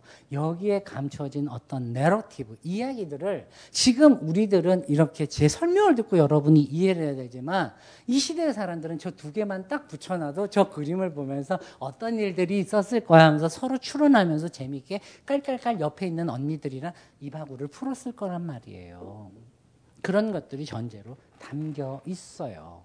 그러나 가장 중요한 거, 자, 이 시대의 옷은 여인들의 옷은 타인의 도움이 없이는 입거나 벗는 것이 불가능했다. 결국 여성의 페미니티 여성성은 굉장히 어떤 사람의 손길을 필요하고 그 사람의 도움을 받는 의존적 존재로서 끊임없이 성장하게 되는 이 굴레가 깨어지기까지는 정말 더 많은 시간이 흘러야 합니다. 자, 이제 우리 요 그림 하나만 하고 끝내. 18세기의 최고의 it거리야. it거리 드디어 우리에게 왔어. 보세요. 이 언니 지금 봐도 완벽해. 요즘 기준으로 양악 필요 없어. 단 코가 조금 필러 넣어주면은 완벽해. 그것만 빼면은 아주 깔끔한 언니. 어. 눈빛 봐 초롱초롱하고 그냥 촉촉하잖아. 남자들이 또 여자의 눈빛에 약하잖아. 빠져들고 싶잖아요. 이따위 멘트 날리는 남자분들 나랑 시선 피하지 말고 어, 가장 중요한 거 눈이 촉촉해. 거기에다가 요 두 개짜리 붙은 거 아이 드롭스라고 그래요. 이게 눈물 형태의 진주 두 개 붙은 거. 요거 똑같은 거 짝퉁으로 사실 수가 있어. 우피치 갤러리 가셔가지고 샵에 가시면 5만 7천 원이면 사실 수 있어요. 근데 가장 중요한 건 그거를 했다고 해서 내가 이 언니의 느낌이 날 거라고 생각은 그 너님의 착각이고 가장 중요한 건 그냥 그런 정보가 있다 이 정도만 알려줬어요. 하여튼 중요한 거. 이 당시에 언니의 모든 it걸의 모든 패션을 다 완성하고 부채 들고 있죠. 부채도 원래 작업 도구였어요. 저거가 언어였다고 어떻게 쓰느냐에 따라서 음? 자 장갑 끼고 있고 팔토시 하고 있어야 돼. 겨울이잖아. 요거 했죠? 목도리 예쁘죠? 뭐 위에 레이스 쓰고 뭐 색조에 머리 하얀 건 이제 다 알겠고. 여기서 역시 그래도 이 언니가 우리를 사로잡는 건 뭐야? 이 촉촉한 눈이지 그냥. 빠져들고 싶지 이 눈을 하려고 뭘 했어 이 언니가 저 눈이 인위적으로 만들어진 눈이야 지금. 저 저 저 남자들을 빠져들 아이고 남자들이 어머 당신의 눈빛에서 헤엄치고 싶어요. 뭐 이, 있다고 멘트 날리게 하려고 지금 이 언니가 인위적으로 저 눈을 만들었다고. 저 뭐 꼈어요? 서클렌즈 꼈어. 왜 이렇게 놀란 표정들로? 이렇게. 제가 항상 그랬죠. 아름다움을 둘러싼 모든 논리, 방법들은 그 방법의 재료라든가 이런 것들의 차이는 있을지 몰라도 지금 예쁜 언니 그 논리들, 사람을 끄는 거, 방식 이런 거는 다 통해요. 옛날이나 지금이나 하나도 변한 거 없어. 그리스 시대 철학자들도 오늘날의 그 강신주 선생님 다상담처럼 어? 연애 상담도 했었고 그 농담 아니잖아요. 저번에 제가 얘기 안 했었나요? 르네상스 시대 때 styling book 썼던 저자가 우신예찬 썼던 에라스무스라고 그랬잖아요. 그런 사람들이 styling book을 썼던 시대라니까요. 무슨 이게 다를 게 없어요. 이게 이건 뒤집어 말하면 뭐 하겠어요. 그 사람을 너무 진득한 철학자로 기억하는 것도 좋지만 이만큼 우리가 우리의 외양을 가꾸고 그 외양을 하나의 전략으로 사회에 나가서 사람들과 만나고 맺고 관계를 맺어가는 이런 이 오늘 우리가 지금 계속 이런 얘기하고 있잖아요. 이것 또한 그에 못지않게 저런 사념적인 이런 사유에 못지않은 중요성이 있는 거고 우리의 일상을 지키는 힘이고 전략이고 방식이다. 이런 얘기들을 여러분하고 나누기 위해서인 거 아니에요. 이 언니가 왜 그 서클렛이 왜 꼈겠어? 그거 끼면 남자애들이 훅 가니까. 근데 지금 오늘날에 서클 렌즈가 없으니까 그 효과를 어떻게 하면 낸다는 거는 알죠.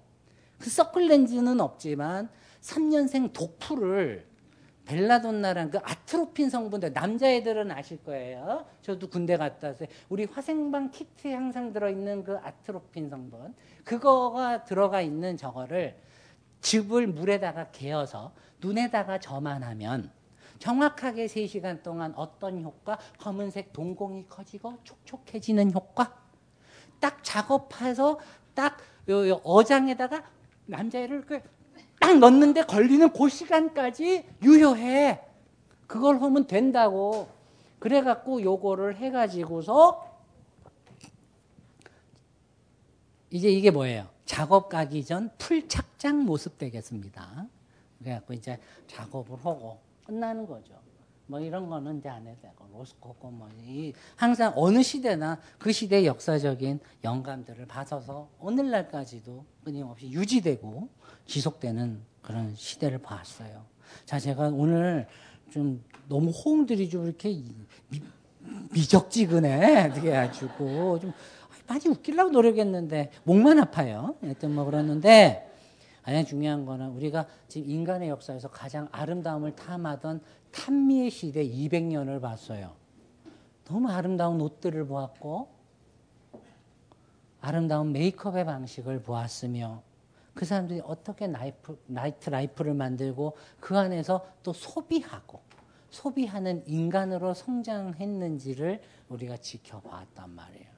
근데 많은 사람들이요, 미술사가들조차도 바로크라는 그 미술 어, 한 시대의 정신을 설명을 제대로 못하는 경우가 많아요. 바로크라는 게 원래 비틀린 진주라는 뜻인 거는 알죠. 진주가 우리가 생각하지 않게요. 저 동그랗게 깔끔한 원형으로 되어 있는 진주가 이렇게 열 때마다 다 나오는 게 아니라고요. 진주가 어떻게 생기는지는 아시죠? 어? 그 진주 안에 껍데기나 모래 같은 게 들어가면 얘가 지 자신의 상처를 막기 위해서 계속 분비물을 부여하면서 이렇게 해가지고 층을 싸다 싸다 보면 우리가 말하는 그저 유백색의 진주가 되는 거잖아요. 우리의 삶이 상처 없이 보석이 되지 않듯이 그러나 가장 중요한 것은 그 보석의 형태가 그렇게 동그란 형태로 인간의 역사에 손에 오롯하게 지어진 건 1905년이나 가야 돼요. 1878년에 이미 인조 그 진주를 만드는 기술은 일본 애들이 개발을 했고 그게 실험 조수 간만의 차니 뭐 이런 거 다 해가지고 실험하고 실험하고 실험하고 실험하고 해가지고 이제 좀 이만하면 내놔도 되겠다 하던 그 미키모토가 나온 거는 1905년이라고요. 그만큼 어려워요. 그래서 사실은 천연 진주를 열면 그만큼 뒤틀린 진주가 많은 거예요. 거기에서 나온 말이에요. 그런데 여기서 한 가지 반드시 기억하셔야 돼요. 바로크는 어찌 보면 어, 그걸 가장 깔끔하게 요즘 우리들이 너무나 잘 아는 어떤 표현으로 환원하면 뭘까? 제가 이걸 되게 고민했거든요. 이 마지막 멘트라서 됐다 고민을 했는데 바로크의 바로크를 딱 한 줄로 요약하면 뭔 줄 아세요? 아프니까 청춘이다예요. 이게 뭔 뜻인지 모르겠죠. 자, 우리가 우리의 삶에서 성장하면서 어, 우리는 오롯한 어른이 되기 위해서 끊임없이 성장해 갑니다. 그것을 위해서 우리는 저 그리스 시대에 저 우함의 원칙도 배웠고 대칭과 비례의 법칙도 배웠고 거기에 여백이 더해져서 엘레강스를 만드는 그런 것도 배웠죠. 바로 그것이 고전적 정신이고 고전의 기술이죠. 그러나 우리의 인간들이 굉장히 합리적으로 이 모든 것들을 다 할 수 있는 완벽한 어른이 어, 어, 인간인 것 같지만 항상 어떤 그런 고전적이고 합리적인 사유만 하는 존재인 것 같지만 항상 우리 안에는 그 반대편에 있는 어떤 들끓어오르는 어떤 마음, 제어되지 않는 어떤 그 청년의 열망, 그것 때문에 좌충우돌하다가 부딪히고 상처받고 아파하는 그런 또 다른 어떤 한 측면이 있죠. 그래서 그 아주 위대한 미술사가들은 사실은 저 바로크 양식을 가리켜서 청년의 양식이라고 했어요. 여기저기 막 토해내고 싸워보고 그런데 막 뒤틀리고 아프고 그래서인지 몰라도 합리보다는 비합리를 그리고 너무 지나친 열정 때문에 때로는 패배하고 무너지기도 하는 어떤 우리의 한 단면들을 담아낸 시대라고 합니다. 그래서인지 몰라도 메이크업도 그렇게 과장된 거고 건축들 저 베르사유 궁전들 보세요. 거대하면서도 뭔가 이렇게 무한 반복하면서 뻗어나가는 것만 있지 답이 없어요. 이게 청년의 어느 한때를 무한 증식하는 어느 한때를 보여주는 그런 양식이다라고 설명을 하시는 미술사가분들이 꽤 많습니다. 그것이 바로 그의 양식입니다. 여러분 미술사나 복식사나요. 어떤 한 시대의 미술 정신을 그저 단순하게 그냥 상식처럼 그것이 아 이런 걸 담고 있어요라고만 생각하지 마시고 우리의 삶에다가 성장의 단계에 비유를 하면서 익혀보는 것도 그리 나쁘지 않을 것입니다.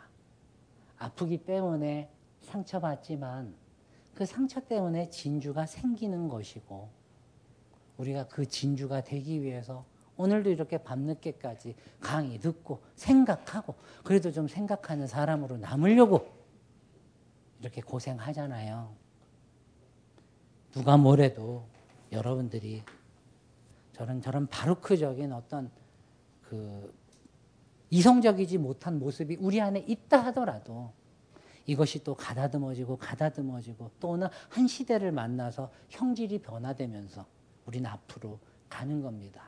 그런 때로는 불안하고 때로는 아프고 그런 분들을 추위 속에서 더위 속에서 그래도 여전히 감싸주고 덮어주는 저 한 벌의 옷을 통해서 우리가 이 시대를 이렇게 본 거예요. 오늘 강의 여기서 마치겠습니다.